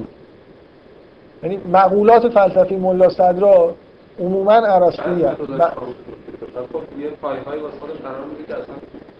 می‌دونم ولی ببین هم مقولات فلسفه اسلامی جوهر و عرض و نمی‌دونم این چیزایی که هست و هم سبک بحث کردن استدلالیش ارسطوییه. یونانیه. حداقل حداقل بگیم یونانیه. یعنی اینجوری نیست که ما یه نوع مثلا مثل فلس... مثل نیچه یه نوع فلسفه خاصی جدید داریم. اون چیز جدیدی که مثلا ما داریم مثلا عرفان نظریه دیگه فلسفه نیست. یعنی اینکه یه نفر به خودش حق میده که بیاد دید مثلا فرض کن مول... مولوی توی مثنوی چیکار داره می‌کنه؟ داره در مورد حقایق صحبت می‌کنه. ولی با شعر و داستان و نگاه سبک دیگه غیر از فلسفه. ما به هر حال این جریان رو با هم دیگه تلفیق نکردیم توی تاریخ فلسفه خودمون. یعنی هیچ کس مصنوی رو کتاب فلسفه حساب نکرد. این نکته ای که توی غرب پیش اومده اینه که اینا با هم دیگه در واقع درگیر شدن. این نوع مثلا برخورد کردن با بیان حقیقت که نیشه داره درگیر شده با نوع دکارتش این اتفاقی که برای ما نیفته. من زیاد در مورد فلسفه اسلامی بحث نکنم. من در مورد غرب می‌خوام بگم من دارم اینو سعی می‌کنم بگم. یک گرایشی به abstraction و استدلال دقیق کردن و همه چیز دقیق کردن وجود داشته و روز به روز تو خود فلسفه غرب این گرایش کم شده. یعنی الان واقعا شما یک کتاب فلسفی که می‌خونید دیگه شباهتی مثلا به کتاب هگل نداره. شباهتی به کتاب دکارت نداره. نظر متد حتی مقولاتش هم دیگه خیلی شبیه نیست. فلاسفه خیلی آزادتر می نویسن شما مثلا تا حداقل توی قرن بیستم یا یکی از فیلسوفای مهمی که تو قرن بیستم وجود داره سارتر داستان می نویسه نمایشنامه می نویسه بیشتر از اینکه کتاب فلسفه بنویسه حجم کاراش اختصاص داره به کار هنری کردن. من می‌خوام در مورد آدم خاصی که اصلا خیلی رسما دیگه در در مورد خب در مورد اینکه فوکو هست اوبر هست راسل هست نه همه در من حداقل از شهرت و معروفیت و آره کار اساسی واقعا من خودم شخصا خیلی معتقد نیستم سارت کار اساسی کرد فیلسوف بزرگ. ولی حداقل اینکه آدم خیلی معروفیه. خب سارتر خیلی جاها بحث چیزی می‌کنه. یه سری داستان یه بله کتاب فلسفه هم داره. استاد که مثلا باز کتاب اگزیستانسیالیست مسئله که میگیم نظر من اینه که فلسفه بحث در حقیقت تموم شده. نه. بحث در حقیقت وجود نداره که اثبات بکنه نه. مثلا فیلسوفا هم یک دنبال حقیقت بحث نمی‌کنن. بحثی که امروز هم فلسفه هست بحث متن و تفسیر متن و هنر و اینها. خب ولی این دیگه در واقع خود حقیقت بحثی نیست که کسی بخواد حقیقتی نمونده در واقع منظورتون در مورد حقیقت معنای چیز جامع بحث نیست. ولی بحث جامعه‌ای که هر فیلسوفی که الان یه مقاله یعنی در مورد کشف حقیقت اون معنای فلسفی که دکارت داشت اصلا یه جوری به نظر میاد موضوع ولی دنبال حقیقتی دارن میگردن توی یه زمینه خاص. یعنی معنای یه مقاله که نه حقیقت نمیگرده نه نه این کلمه حقیقت رو به من مثلا این. من در مورد زبان دارم فلسفه زبان بحث می‌کنم. دارم یعنی منظورم از حقیقت اینه که چیز درست دارم میگم. یه چیز راست دارم میگم. اینجوری نیست که من حساسیتم رو نسبت به اینکه چه چیزی درسته یا غلطه تو فلسفه از دست داده باشم. احساس اینکه حقیقت جامعی وجود داره که من می‌تونم یه جوری بهش برسم و فلسفه غربی رو در حقیقت جامعی نیست. میگم مثلا این نیست که حقیقت به این معنا که الان من این حرفی که دارم می‌زنم درسته یا غلطه این شبهه پیش نیاد. هنوز فیلسوف وقتی داره چیزی می‌نویسه احساس می‌کنه چیزی درستی می‌نویسه. منتها منتها نه ولی نه اینکه احساس کسی توی غرب این نیست که مثلا داره یه کاری می‌کنه مثل اون کاری که دکارت می‌کنه. یعنی می‌خواد حقیقت رو به طور کلی مثلا یه جوری کشف بکنه حقیقت جهان رو مثلا درک بکنه. یه مقدار سطح فلسفه به نظر میاد از موضوع اومده پایین‌تر. و این کاریه که تو همین تحولات اگزیستانسیالیست این کارو کردن یه جوری در واقع به هستی انسان خودشون عملی بود چون دیگه بحثی در واقع حقیقت نمی‌شد کرد. هر چی بحثی می‌شد کرد خب این که خیلی چیزه. حداقل در سطحی که این, این از این حرفایی که غربی ها می‌زنن که مثلا فرض کنید این جمله من نمی‌دونم از از کیه که گفته بعد از آشویتز شعر معنا نداره. من یه بار به از دوستان گفتم شما فقط تصورش رو این حرف رو به صافپوست یه نفر بزنه. یه عده تو اروپا خودشون زدن یه عده از خودشون رو کشتن و بعد از اون شعر دیگه معنایی نداره. چه ربطی به آدمایی که اون ور دنیا داره زندگی می‌کنه و هنوزم شعر براش معنی داره. این غربی‌ها خیلی این احساس دارن که خودشونن دیگه مرکز جهانن. و اگه یه چیزی برای ما معنیشو از دست داده دیگه جای دیگه دنیا هم نباید درسش بشه اصولا اصلا این حاشیه رو جهان غیر اروپایی حالا یا آمریکایی رو خیلی آدم حساب نمی‌کنن که چیزی اونا بخوام بگن. این کلا مرکز جهانن خیلی این احساس توی غربیا زیاده که اگه دیگه برای من حقیقت معنی نداره دیگه حقیقتی وجود نداره مثلا. یعنی کلا حالا من من احساسم اینه که پست مدرنیسم همین رو هم می‌تونه زیر سوال ببره و می‌بره. یعنی مدرنیسم؟ سعی نمی‌کنه اینکه حقیقت وجود نداره رو زیر سوال. اینکه در واقع این اصلا که- مدرنیسم میگه حقیقتی وجود داره و پست مدرنیسم همون حقیقت مدرنیسم رو می‌خواد زیر سوال ببره. آره در واقع این پست مدرنیسم بحث رو در مورد مرکزیت غرب و مرکزیت غرب و نوع تفکر غربی رو زیر سوال می‌بره. می‌تونه شامل هر چیزی باشه. این در واقع مدرنیسم یه جوری یه تقدسی برای فرهنگ غرب قائل بود که هنوزم که هنوزه این هنوز یک حقیقتی می‌شناسه. پست مدرنیسم اون حقیقت هم پاک می‌کنه. مسئله دیگه خود به نظر من پست مدرنیسم نمیشه اینجوری تعریف کرد. یکی از ویژه یکی از بحث های پست مدرنا اینه خب نمیشه تعریف کرد. آره. اما یه یه چیز یه چیز مشترک تو پست مدرنیسم هست. اونم اینه که کلا اون چیز خط قرمز ها چیزای مقدس مدرنیسم رو میشه در موردش بحث. تنها خط قرمز هایی که باقی مونده رو.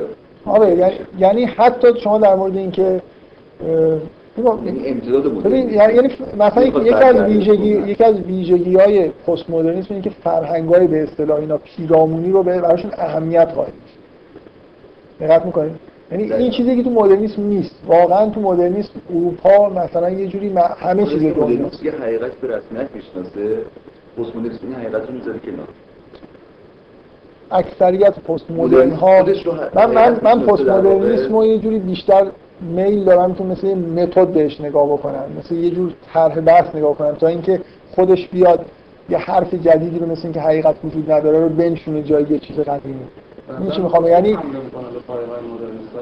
تازه خودش ارائه نمیده یعنی همیشه هم اون میمونه که بالاخره این چیزایی که قرار ارائه بشه حرفش. بعضا سوال فرضشون اینه مثلا اینکه فرض از کجا میارن یه خورده آره. یه خورده حالا بذارید وارد این بحثایی که خیلی چیزی من چیزی که کلا می‌خوام بگم اینه که شما یه متن فلسفی مدرن تر رو که نگاه می‌کنید حداقل اینو میشه به راحتی قبول کرد که بیشتر شبیه قرآنه تا یه متن فلسفی که 200 سال قبل نوشته میشه شما کتاب اسپینوزا رو نگاه کنید یه کتابی داره به اسم اتیک اخلاق ترجمه شده به فارسی. به سبک اصول اقلیدوس یه کتاب فلسفی نوشته. یعنی یه سری اصل گذاشته بعدا یه سری قضیه ثابت کرد. با استفاده از این. این اون چیزیه که ایدئال فلسفه یونان به معنای حالا مثلا چیزی که ما از فلسفه یونان می‌شناسیم خود فلسفه یونان یه شعبه هایی داشته که تا مدتی متوقف شدن. نیچه مثلا خودش طرفدار یه جور فرهنگ به اصطلاح دیونیزوسی توی یونانه که خفه شده زیر مثلا این فرهنگ خاصی که ما از یونان می‌شناسیم. به نظر نیچه فرهنگ بهتری. من حرفی که می‌خوام بزنم این که الان یه آدمی مثل نیچه وقتی می‌خواد در مورد حقیقت بحث بکنه اصلا می‌خواد بحث بکنه سراغ داستان میره سراغ عبارت های عدیبانه میره.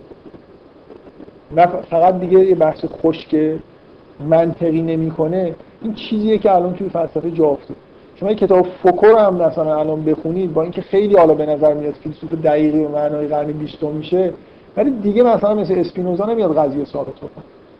به اصطلاح میگن بیشتر جنبه فلسفه جنبه پدیدارشناسانه پیدا کرده توصیف می‌کنن چیزی رو که به نظرشون درسته. تا حدودی هم استدلال می‌کنن. ولی نه با اون دقتی که مثلا دکارت مد نظرش بود یا مثلا فوسر مد نظرش بود. دقت اینجاست که پدیدار شناس نه حقیقت شناسانی یعنی موضوع بحث عوض شده. دیگه در حقیقت بحث نمی‌کنه اصلا حالا بخواد اینجوری بحث بکنی پدیدار شناسانه منظورم متد بحث کردنه نه چیزی که در موردش داره صحبت میشه. یعنی روش فلسفه در حال حاضر توصیفیه.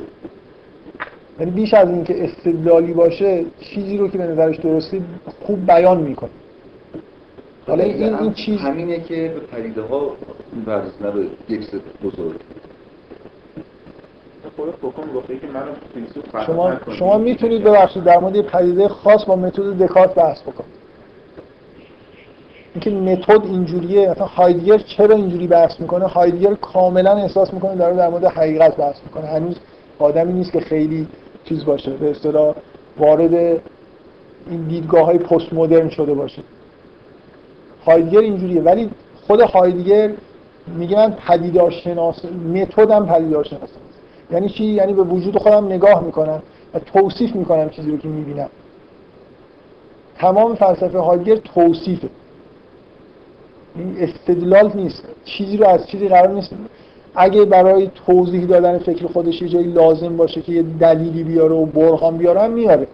ولی متدش این نیست که متد منطقی باشه که به طور ابسترکت سری مفاهیم رو بچینه بعد یه سری اصول بذاره و نتیجه بگیره. این متد منقرض شده. شما میگید که یه دلیلش اینه که مثلا اینو دنبال حقیقت نیستن. ولی من اینجوری مستقل می‌بینم اینکه متدی جانشین اون متد شده برای اینکه اون متد به نتیجه نمی‌رسه. یعنی شما با اون سطح دقت نمی‌تونید در مورد حتی پدیده‌های جزئی بحث بکنید. چه برسه در مورد پدیده‌های کلی جهان. خودش به؟ بیشتر نتیجه که رسید آره. در در واقع کاری که نمونده اینجوری بگیم. اون متد توی هیته های خاصی هنوز زنده است. مثلا توی فلسفه تحلیل. همچنان هم شما فیلسوفی دارید که موضوع مثلا صحبتش در مورد زبانه و خب طبیعیه که می‌تونه دقیق بحث بکنه استدلالای دقیق هم میاره. ولی از خیلی از هیته بیرون رفت.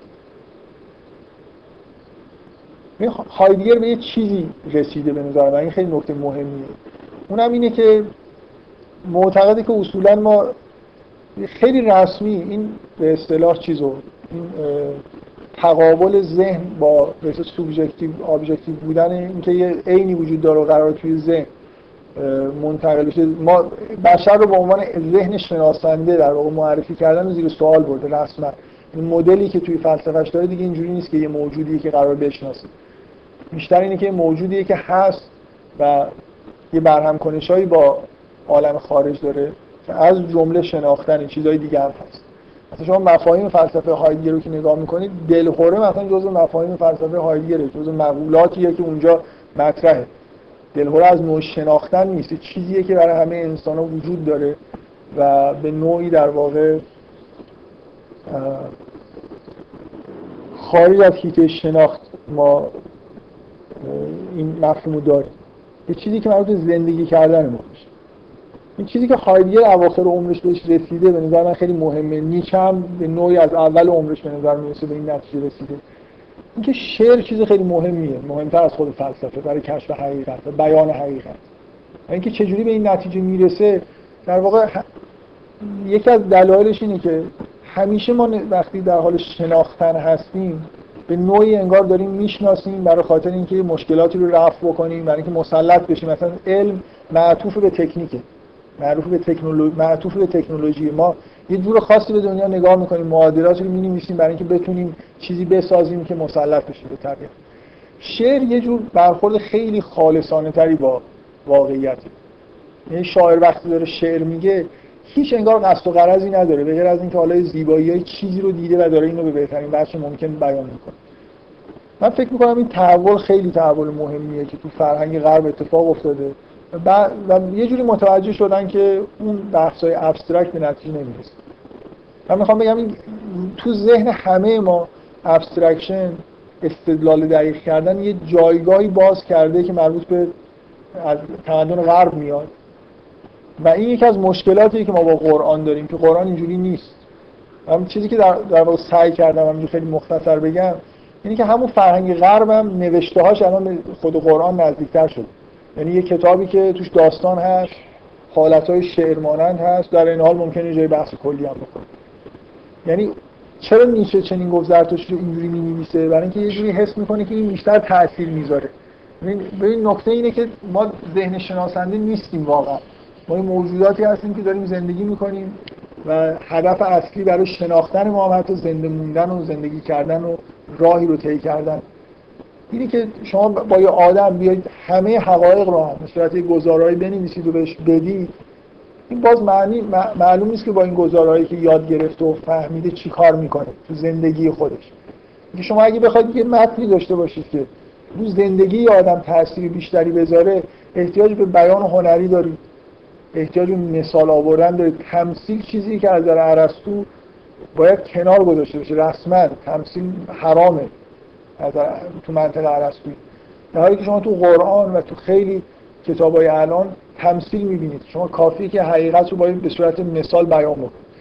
من حرفی که می‌خوام بزنم اینه که یه جوری تو فرهنگ غرب هم که نگاه بکنید نوشتارا از اون حالت ابسترکت خارج شدن.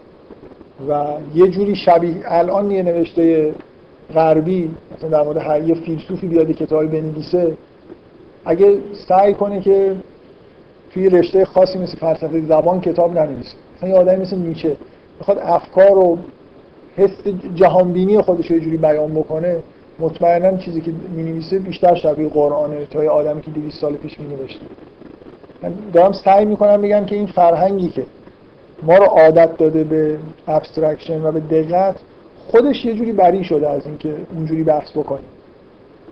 یعنی اینکه اگه شما قرار روی زندگی آدم تاثیر بذاری با استدلال های دقیق ارسطویی حتی اگه همه استدلال رو بکنید به قول شما به حقیقت رو هم بیان بکنید باز روی این آدم تأثیری که باید رو نمی‌ذاره. شما اگه آدمی می‌خواید بگید که یه راهی رو طی بکنه تو زندگیش بیشتر از اینکه مشخصات و مختصات راه رو بهش بگید احتیاج داره تشویقش بکنید بهش انرژی بدید که این راه بره. از آدمایی صحبت بکنید که این راه رفتن و به جای خوبی رسیدن. در این حالی که دارید سعی می‌کنید که توجیه بکنید که این راه راه خوبی باید بری احتیاج داره آدم به اینکه یه جوری از طریق یه متنی که آمیخته به هنره بهش انرژی داده بشه تشویق بشه به اینکه این کار رو بکنه و بترسوندش از اینکه از این, این کار رو نکنی ممکنه یه همچین اتفاقایی براش براش بیفته. در واقع یه واقعیتایی رو به زبان خوبی براش بیان بکنه.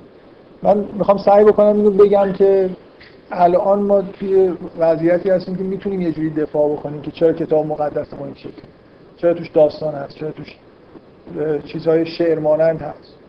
چرا خیلی جاش دقیق نیست. وقتی شما یه عبارت ادبی شعر مانند میگید دیگه انتظاری نباید داشته باشید معنی دقیقی بده مثلا بشه روش استدلال کرد.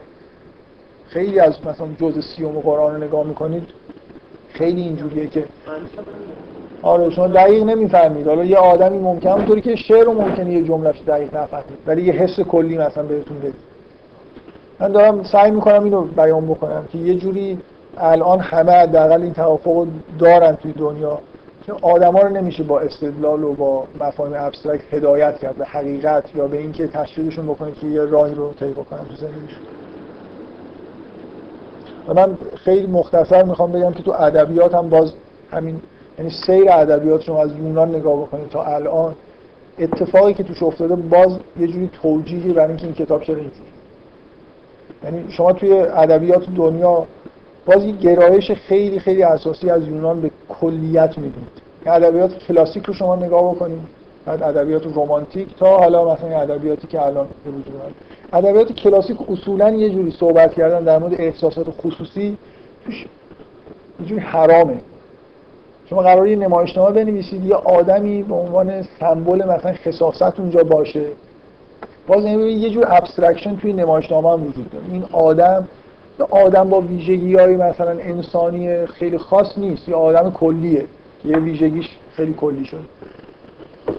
و حالا تو نمایشنامه توی شعر حتی شعر از نظر ارسطو قواعدی داشت که باید رعایت می‌شد.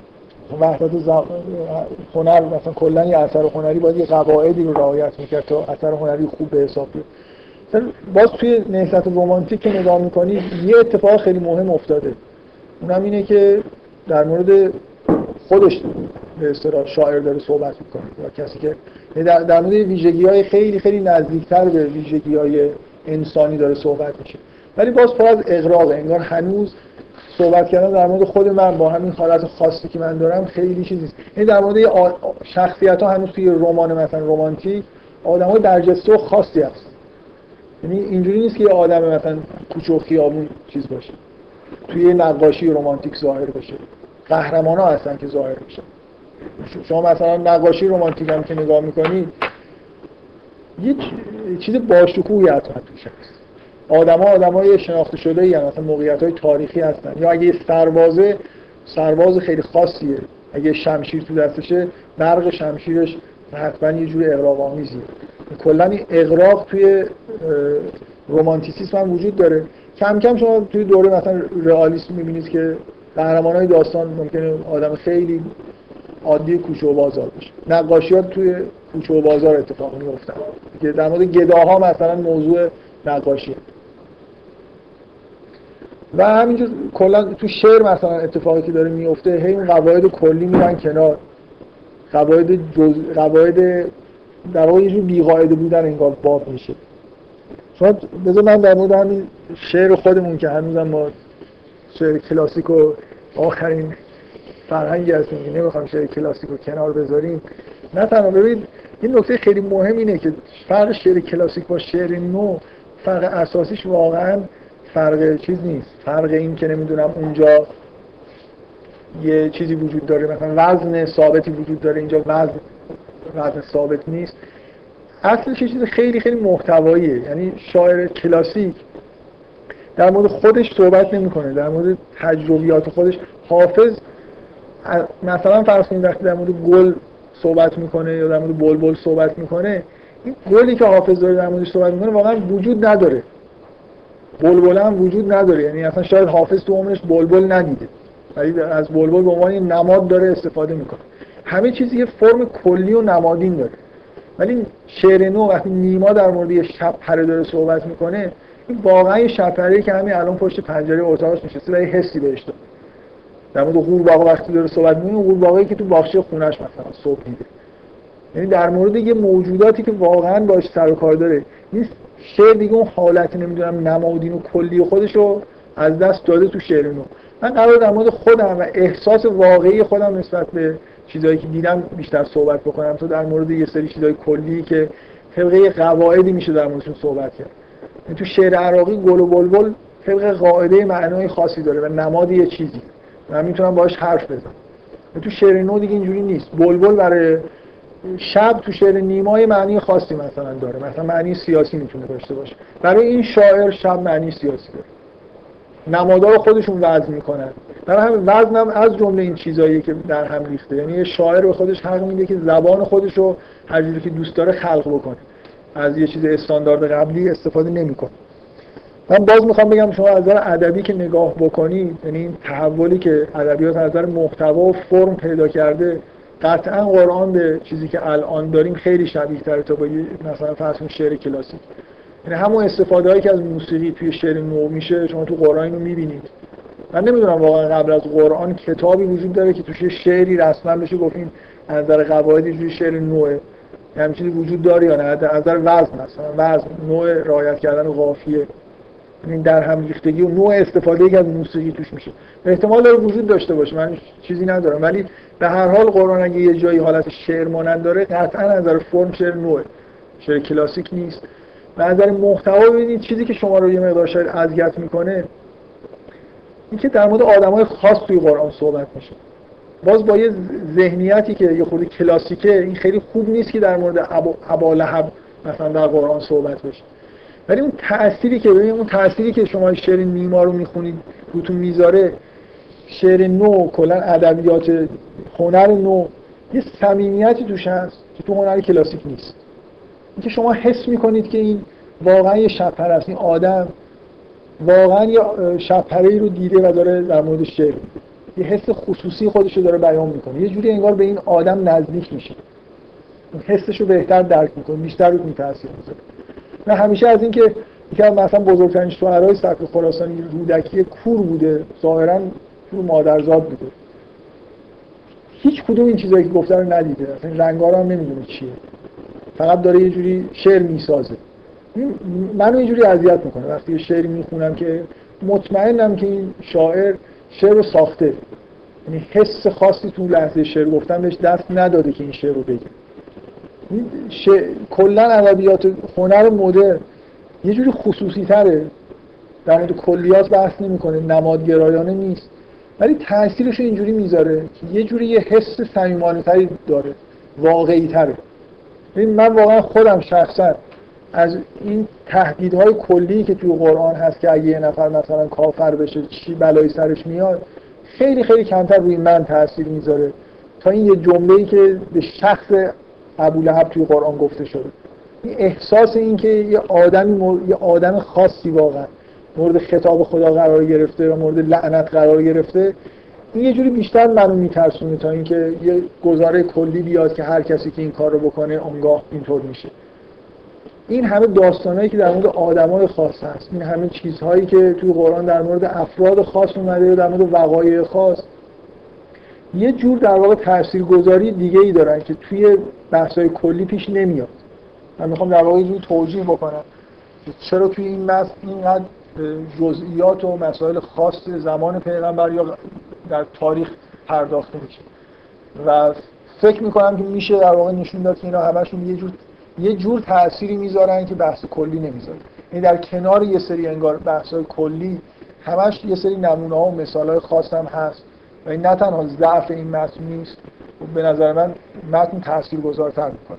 به دلیل همین پرداختنش خیلی جا پرداختن زیادش به بعضی از جزئیات.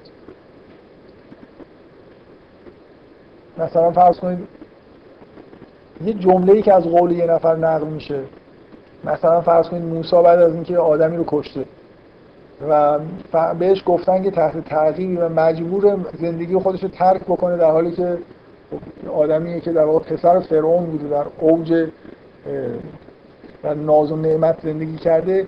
بدون اینکه هیچ چیزی در واقع با خودش برداشته باشه و چیزی داشته باشه و حتی بدون کجا داره میره راه افتاده و داره به یه سمتی حرکت می‌کنه.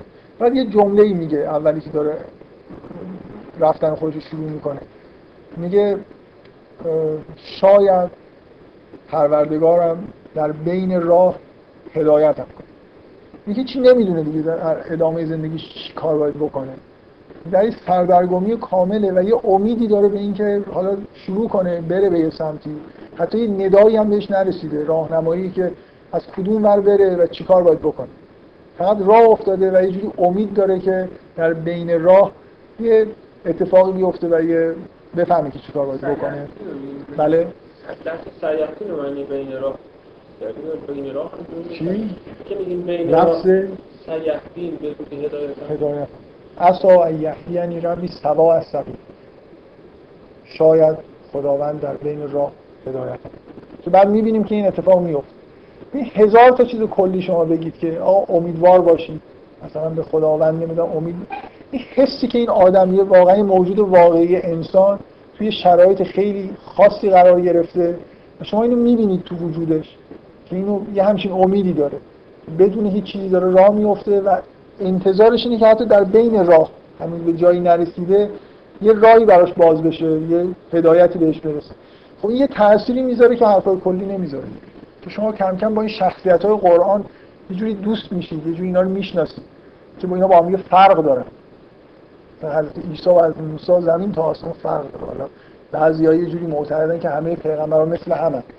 شما قرآن رو مثلا می‌خونید عیسی برای خودش یه شخصیتی داره. واقعا من فکر می‌کنم یه نفر قرآن رو بخونه یکی از این شخصیت ها جذبش می‌کنه. این یعنی مثلا ممکنه عاشق ابراهیم بشه. یه جوری سرمشق زندگیش ابراهیم بشه. نه عیسی نه موسی نه پیغمبر خودمون. اینکه توی هدایت کردن آدم و بحث های کلی سر جای خودش اگه لازم شد استدلال کردن سر جای خودش. در مورد آدم های خاص صحبت کردن در مورد موقعیت های خاص صحبت کردن هم برای خودش جایگاهی داره که الان حداقل من فکر کنم تو این فرهنگ موجود ما یه جوری چیز شده حل شده. من شاید صد سال پیش راحت نمی‌شد بحث کرد که هنر خوبه که توش به جای بحث های کلی و نمادین در مورد موضوع در مورد شبپره مثلا در موردش صحبت بکنیم. و هیچ منظوری هم نداشته باشیم از این شبپره به غیر از خود همین شبپره این کلا لازم نیست که توی هنر وقتی من یه چیزی میگم حتما یه معنی کلی نماد باشه برای معنی کلی. می‌تونم در مورد حس خودم در مورد یه چیز خیلی خاصم صحبت کنم.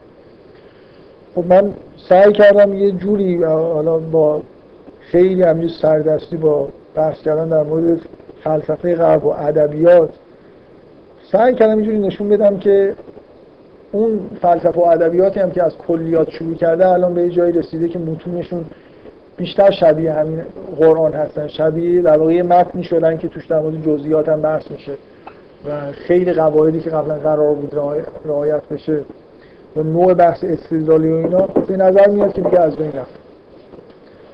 خب حالا من من حالا بحث خاصی ندارم فعلا. دارم ولی خب فکر می‌کنم دیگه بحث خاص.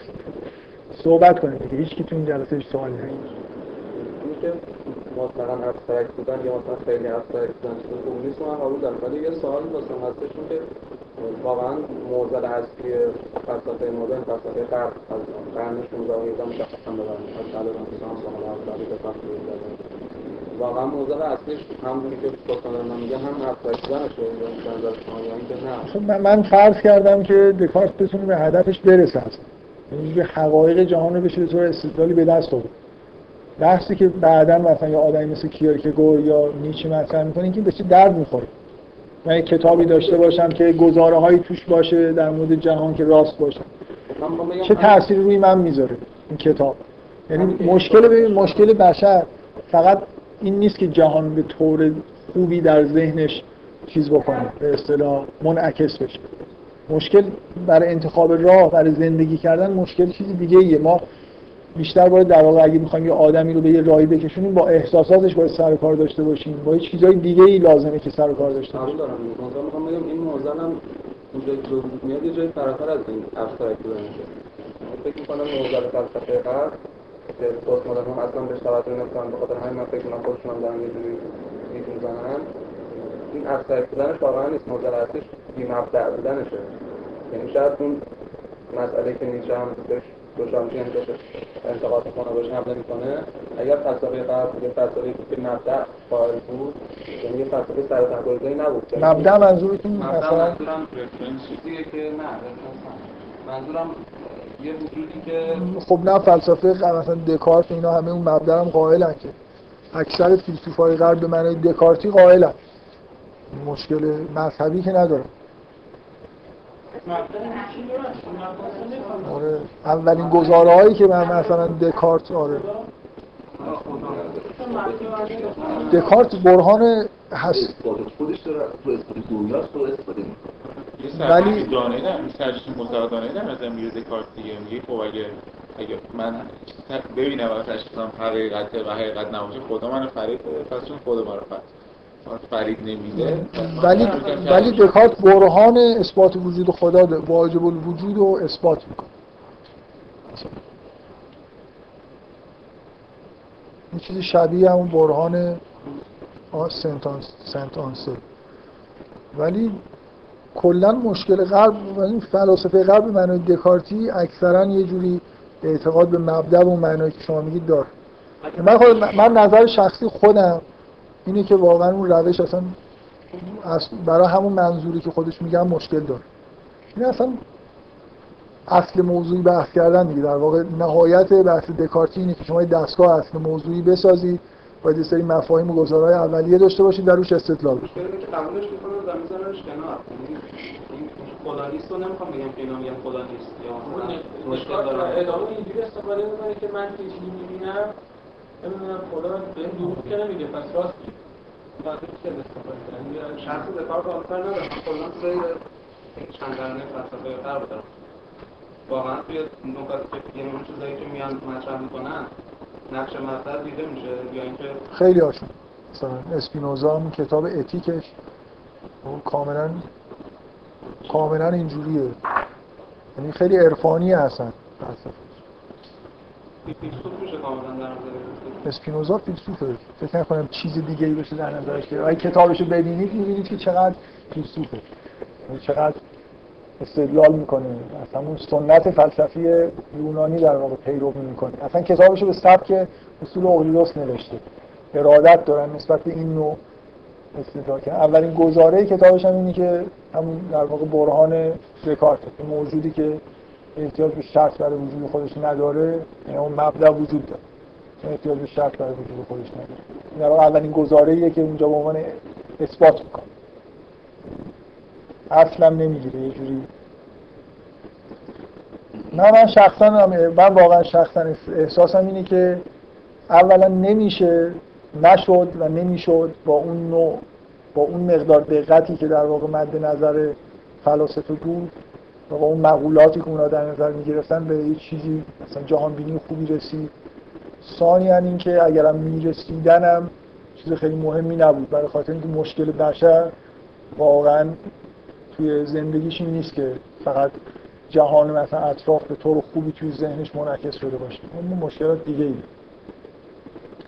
من یه اتفاقی که توی غرب افتاده و خیلی به نظر من اتفاقی که به تدریج افتاده و خیلی چیز نیست خیلی شاید محسوس نباشه اینه که الان شما مثلا فرض کنید کتاب دکارت رو می‌خونید و به نظرتون میاد که چقدر چیزهای غیر دقیق گفته. بعدا کانت چقدر دقیق تر بحث کرده و ایسای ایرادای کار دکارت رو پیدا کرده بعدا مثلا ایرادای کار کانت رو پیدا کردن. بعد هوسرل مثلا دیگه به ته دقت رسید.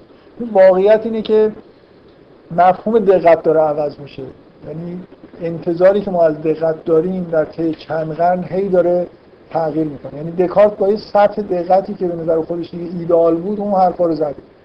بعد آدما انگار به اون مقدار به اون بحث عادت کردن و حالا یه سطح دقت بالاتری می‌خوان. یه جوری کم کم فلسفه نزدیک شد به اینکه دقت ریاضی داشته باشه و بعد به این نتیجه رسیدن که حرف نمیشه یعنی واقعا دکارت وقتی حرف از دقیق بودن می‌زد منظورش اینقدر دقتی که مثلا فرض راسل و ویتکنشتاین من به نظرشون هست که دیگه کاملا دقت ریاضی اصلا منظورش این نبود. فلاسفه اسلامی هم که می‌گفتن ما داریم دقیق بحث می‌کنیم به معنای دیگه این کلمه دقت انگار معنیش هی داره عوض میشه. سختگیری که وجود داره اولش اینقدر نیست. کافی مثلا شما با روش های مثلا تمثیل به کار نبرید قیاس به کار ببرید دیگه دقیق.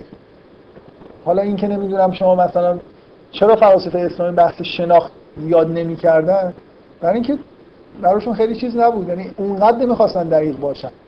قرار نبود اونقدر دقیق باشن که اصلا سوال براشون پیش بیاد که من وقتی گزاره اصلا می‌تونم چیزی بفهمم یا نمی‌تونم. این خیلی طبیعی تر یعنی از یه سطحی انگار بالاتر بحث می‌کردن. یه چیزایی رو از اول انگار مورد نظرشون نبود برای بحث کردن. اینی که مثلا این برهانه خداشناسی همین اتفاق براشون افتاد.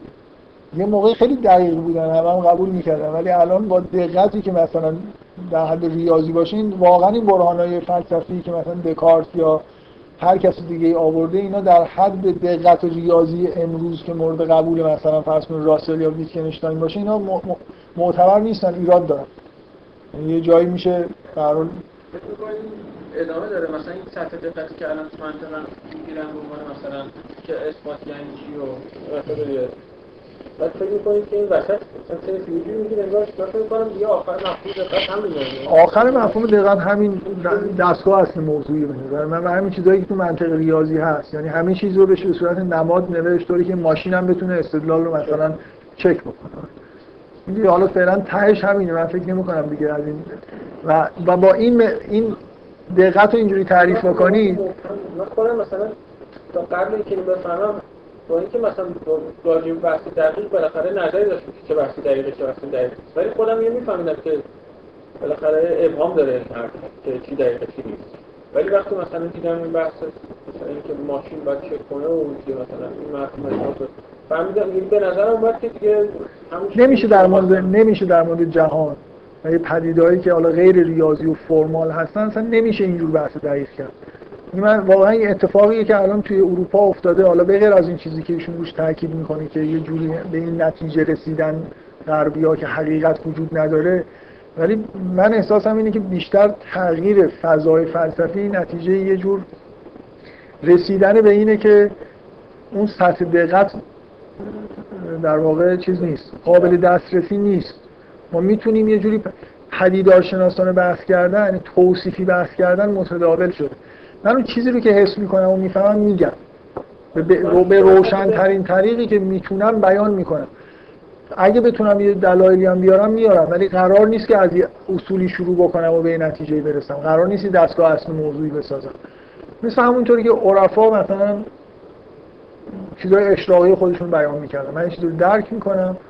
پدیده ها رو بیشتر نشون میدم. به مردم مثلا مثلا فرض کنید یه آدمی مثل بودریار هنرش چیه؟ بیاد به مردم نشون بده که مفهومی به اسم مجازی شدن وجود داره. بعد یه مثال بزنید. چون وجود داره شما هم می‌فهمید که داره حرف درست به عنوان یه ویژگی مثلا جهان پست مدرن یه ویژگی رو بیان می‌کنه و شما می‌فهمید که این راست. که استدلال کردن از کجا مثلا استدلال بکنه؟ داره در مورد دنیای ما صحبت می‌کنه. اینکه فلسفه قرن بیستم به این ور کم کم حالت توصیفی پیدا کرده یعنی بیان می‌کنن به جای اینکه استدلال بکنن. به نظر من یه نتیجه همینه که دقت مفهومش به جایی رسید که دیگه دقیق صحبت کردن واضحه که در مورد دنیا اصلا نمیشه در اون حد دقت با دقت صحبت کرد. شما این چیزی می‌خواستید بگید؟ من نبود یه اشاره بکنم که شاید دقت زیاد میشه هر که میشه زیاد کم آره. ویتکنشتاین جمله معروفی داره که در مورد چیزی که به دقت نمیشه صحبت کرد همون بهتر که صحبت نکنه. تقریبا معنیش اینه که اصلا صحبت نکنه. خودش کتاب خودش کتابی نوشت نه ولی این ویتکنشتاین این ویتکنشتاین شماره یکه که این حرف زده. بعدا رفته و دیده که نه مردم حرف می‌زنن و حرف همدیگه رو می‌فهمن و یه ویتکنشتاین شماره دو. ولی واقعا خودش احساسش این بود که اون چیزهایی که تو کتاب تراکتاتوس نوشته اینا همه چیزهایی که میشه گفت. بقیه‌اش هم دیگه چیزی نه خیلی احساس این داشت که از این بیشتر دیگه نمیشه پیش رفت. انگار همه حرفا رو زده. چند سالی با خوشی و خوبی زندگی کرد. با تصور این که همه چیز رو حل کرد. بود الان چه؟ خود فلسفه چیزتر شده دیگه. شاخه های مختلف داره. تو هر شاخه بحثایی وجود داره و در مورد همون بحث ها حرف می‌زنن. یعنی الان من نمی‌تونم بگم. کشف حقیقت ببین در مورد حقایقی که توی جهان وجود داره دارن صحبت می‌کنن. اینجوری نیست که ببینید این مفهوم که یه حقیقتی وجود داره یه حقیقت جامعی که ما قرار بهش برسیم یه جوری خدشه توش وارد شده. اینکه یه حقایقی در جهان وجود داره من قرار در مورد اینا چیز بفهمم قرار من سعی کنم دنیا رو بفهمم یا متن رو که جلو خودم می‌ذارم قرار بفهمم. تو اینکه خدشه وارد نشده یعنی تلاش برای فهمیدن تلاش برای رسیدن به یه حقایق جزئی هدف. دیگه تحمیل متن وجود نداره. خلق معنا برای متن وجود داره. آخه یه خود شما خیلی چیز می‌کنید. خیلی امروز دقیقا همینه آخه نه دیگه واقعا این نیست. حتی مثلا علمی رو اینجوری می‌خوام بکنم همه نه من می‌خوام بگم جمع نبنده جمع نبند چون اولین فیلسوف مهم قرن که اسم بردید فوکو بود و حرفاتون هم خیلی مطابقه با فوکو واقعا همه به این نتیجه نرسیدن. الان خب هنوز مثلا تو هرمنوتیک آدمایی هستن که معتقدن که فهمیدن متن یعنی درک کردن قصد مؤلف. حرکت به اون فکر نمی‌کنم. من من احساسم اینه یه پیکی بوده که گذشته. من خودم شخصا خیلی با این چیزایی که مثلا فوکو و اینا میگن خیلی موافق نیستم. در مورد درک متن. فکر نمی کنم. حرکت یعنی من احساسم اینه که به یه اوجی رسیده و الان یه جوری میشه برگشت به یه چیزایی بینابین قصد معلف و اون چیزی که اونا می‌گفتن. من نظر شخصی خود برای همین خود ناراحت میشم از اینکه شما جمع میبندید. و یه جوری به عنوان چیزی که همه قبول دارن میگید. واقعا یه عقیده خاصه. خیلی فرانسویه. آمریکایی ها مثلا خیلی اینجوری نگاه چیزی که واقعا شما خود خیلی باش موافق نیستم من خیلی مدرنیسترم خب شما معتقدی که یعنی الان توی هرمنوتیک همه اینجوری هم واقعا؟ واقعا. هنوز تو آمریکا آدمایی هستن آدمای هرشون هم می‌شناسید یا نه. خیلی یه جور وحشتناکی طرفدار این قصد مؤلف و این حرف هست من خودم هم خوشگل دارم. ولی اینکه همه دارن به اون سمت میرن و اینا من اینجوری احساس نمی‌کنم دارم. همه که منظور آره فکر نمی کنم من فکر کنم به یه چیز بینابین قصد معلف و این موضوع به اصطلاح نبودن معنای نهایی و اینا داره اینجوری. خلق معنا داره فکر می‌کنم. یه چیز بینابینش به نظر من درست تر نیست خب حالا من. این جلسه در مورد چی بحث کردم؟ در مورد اینکه می‌خوام سعی بکنم بگم این متن خیلی شبیه اون چیزی که باید باشه. یعنی اگه قراره که یه متنی باشه که در مورد حقیقت صحبت بکنه آدم ها رو هدایت بکنه. این قرار این متن این متن قرار نیست که یه سری گزاره ها در مورد دنیا به شما بگه. قرار شما رو آماده بکنه که راهی رو طی بکنید. چیزهایی رو بفهمید و یه راهی رو طی بکنید. اینکه خیلی از نظر فرم و از نظر محتوا و نوع نگاه شبیه اون چیزیه که الان بعد از مثلا چند هزار سال نهایتا بشر بهش رسیده. یعنی یه خود نگاه پدیدار شناسانه توش بیشتره. توصیف به جای استدلال. یعنی شما یه دنیایی رو تو این کتاب می‌بینید. با یه سری آدمای جزئی یه سری گزارهای کلی و دعوت میشید به یه سمتی. با استفاده از محت... در واقع فرم شعر و داستان روی شما تاثیر سعی می‌کنه بذاره. مثل اینکه یه واقعیتی رو که همه می‌دونن قرار نیست که در مورد این توضیح بده که چرا مثلا استدلال بکنه که آخرت وجود داره. بیشتر قراره که با فرض اینکه وجود داره شما یه جوری وارد زندگیتون بشه وجودش که برای اینکه این کار رو انجام بده بیشتر احتیاج هست که این متن ادبی در واقع در اختیارتون قرار بگیره. مثال زده بشه آدما معرفی بشن. اینکه کلا اگه انتظار این باشه که با یه کتابی داشته باشیم که خیلی حرفای کلی توش زده بشه خب این کتاب اون کتاب نیست. من دارم سعی می‌کنم اینجوری بگم که نبایدم باشه. یعنی همینجوری که هست. این اینی که ما رو سعادتمند کنه اینکه مثلا از از جمله سعادت های شما اینه که یه جوری حقیقت رو درک کن نمیشه اینجوری گفت که یعنی فرق گذاشت بین سعادتمند شدن و درک کردن. یه جوری مطابق با مثلا یه حقایق زندگی کردن یه راهی رو طی کردن. همش حرف از اینه که شما قرار یه راهی قرار یه جور یه چیزی بفهمید. یه د... آره قرار شما یه جوری درک بکنید دنیا رو. قرار آخر وجودمون یه جوری تغییر بکنه. هم حرفی یعنی واقعا مسئله میگیم یه سری گزاره آدم فقط بفهمه هیچ اتفاقی نیفتاده. یعنی یه واقعا با فکرمون انگار پیوند بخوره. یعنی یه جور تغییر اون بده. خب حالا به نظر مثل اینم می‌خواد تغییر اون بده قراره که حقایقی رو به ما عرضه بکنه. قرار شما دنیا رو یه جور خاصی ب... شما قرار شما بتونید دنیا رو یه جور خاصی ببینید.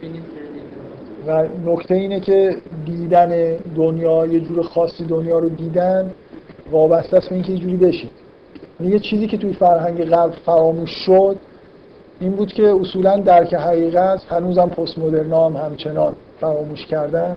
اینکه درک حقیقت قبلا اینجوری نبود که یه چیزی بود که توی کتاب اتفاق بیفته. و با شنیدن و گفتن و بحث کردن اتفاق بیفته. مثلا فرض کنید یا سرخپوست قطعا اگه همچه حرفی رو میشنید میخندید. اینکه قرارش یه کتابی رو بخونه و بعد مثلا دنیا رو بفهم قراره که یه رای طی بشه. یعنی درک حقیقت از نظر شرقی ها از نظر سرخپوست از نظر همه آدما به غیر از سقراط و کسایی که بعدش اومدن یه روندی بود که به درک حقیقت منجر می‌شد. یعنی قرار یه جور خاصی ما زندگی بکنیم و بعد نهایتا یه فرایند روانی رو طی بکنیم و به یه چیزی برسیم که بهش میگن درک حقیقت.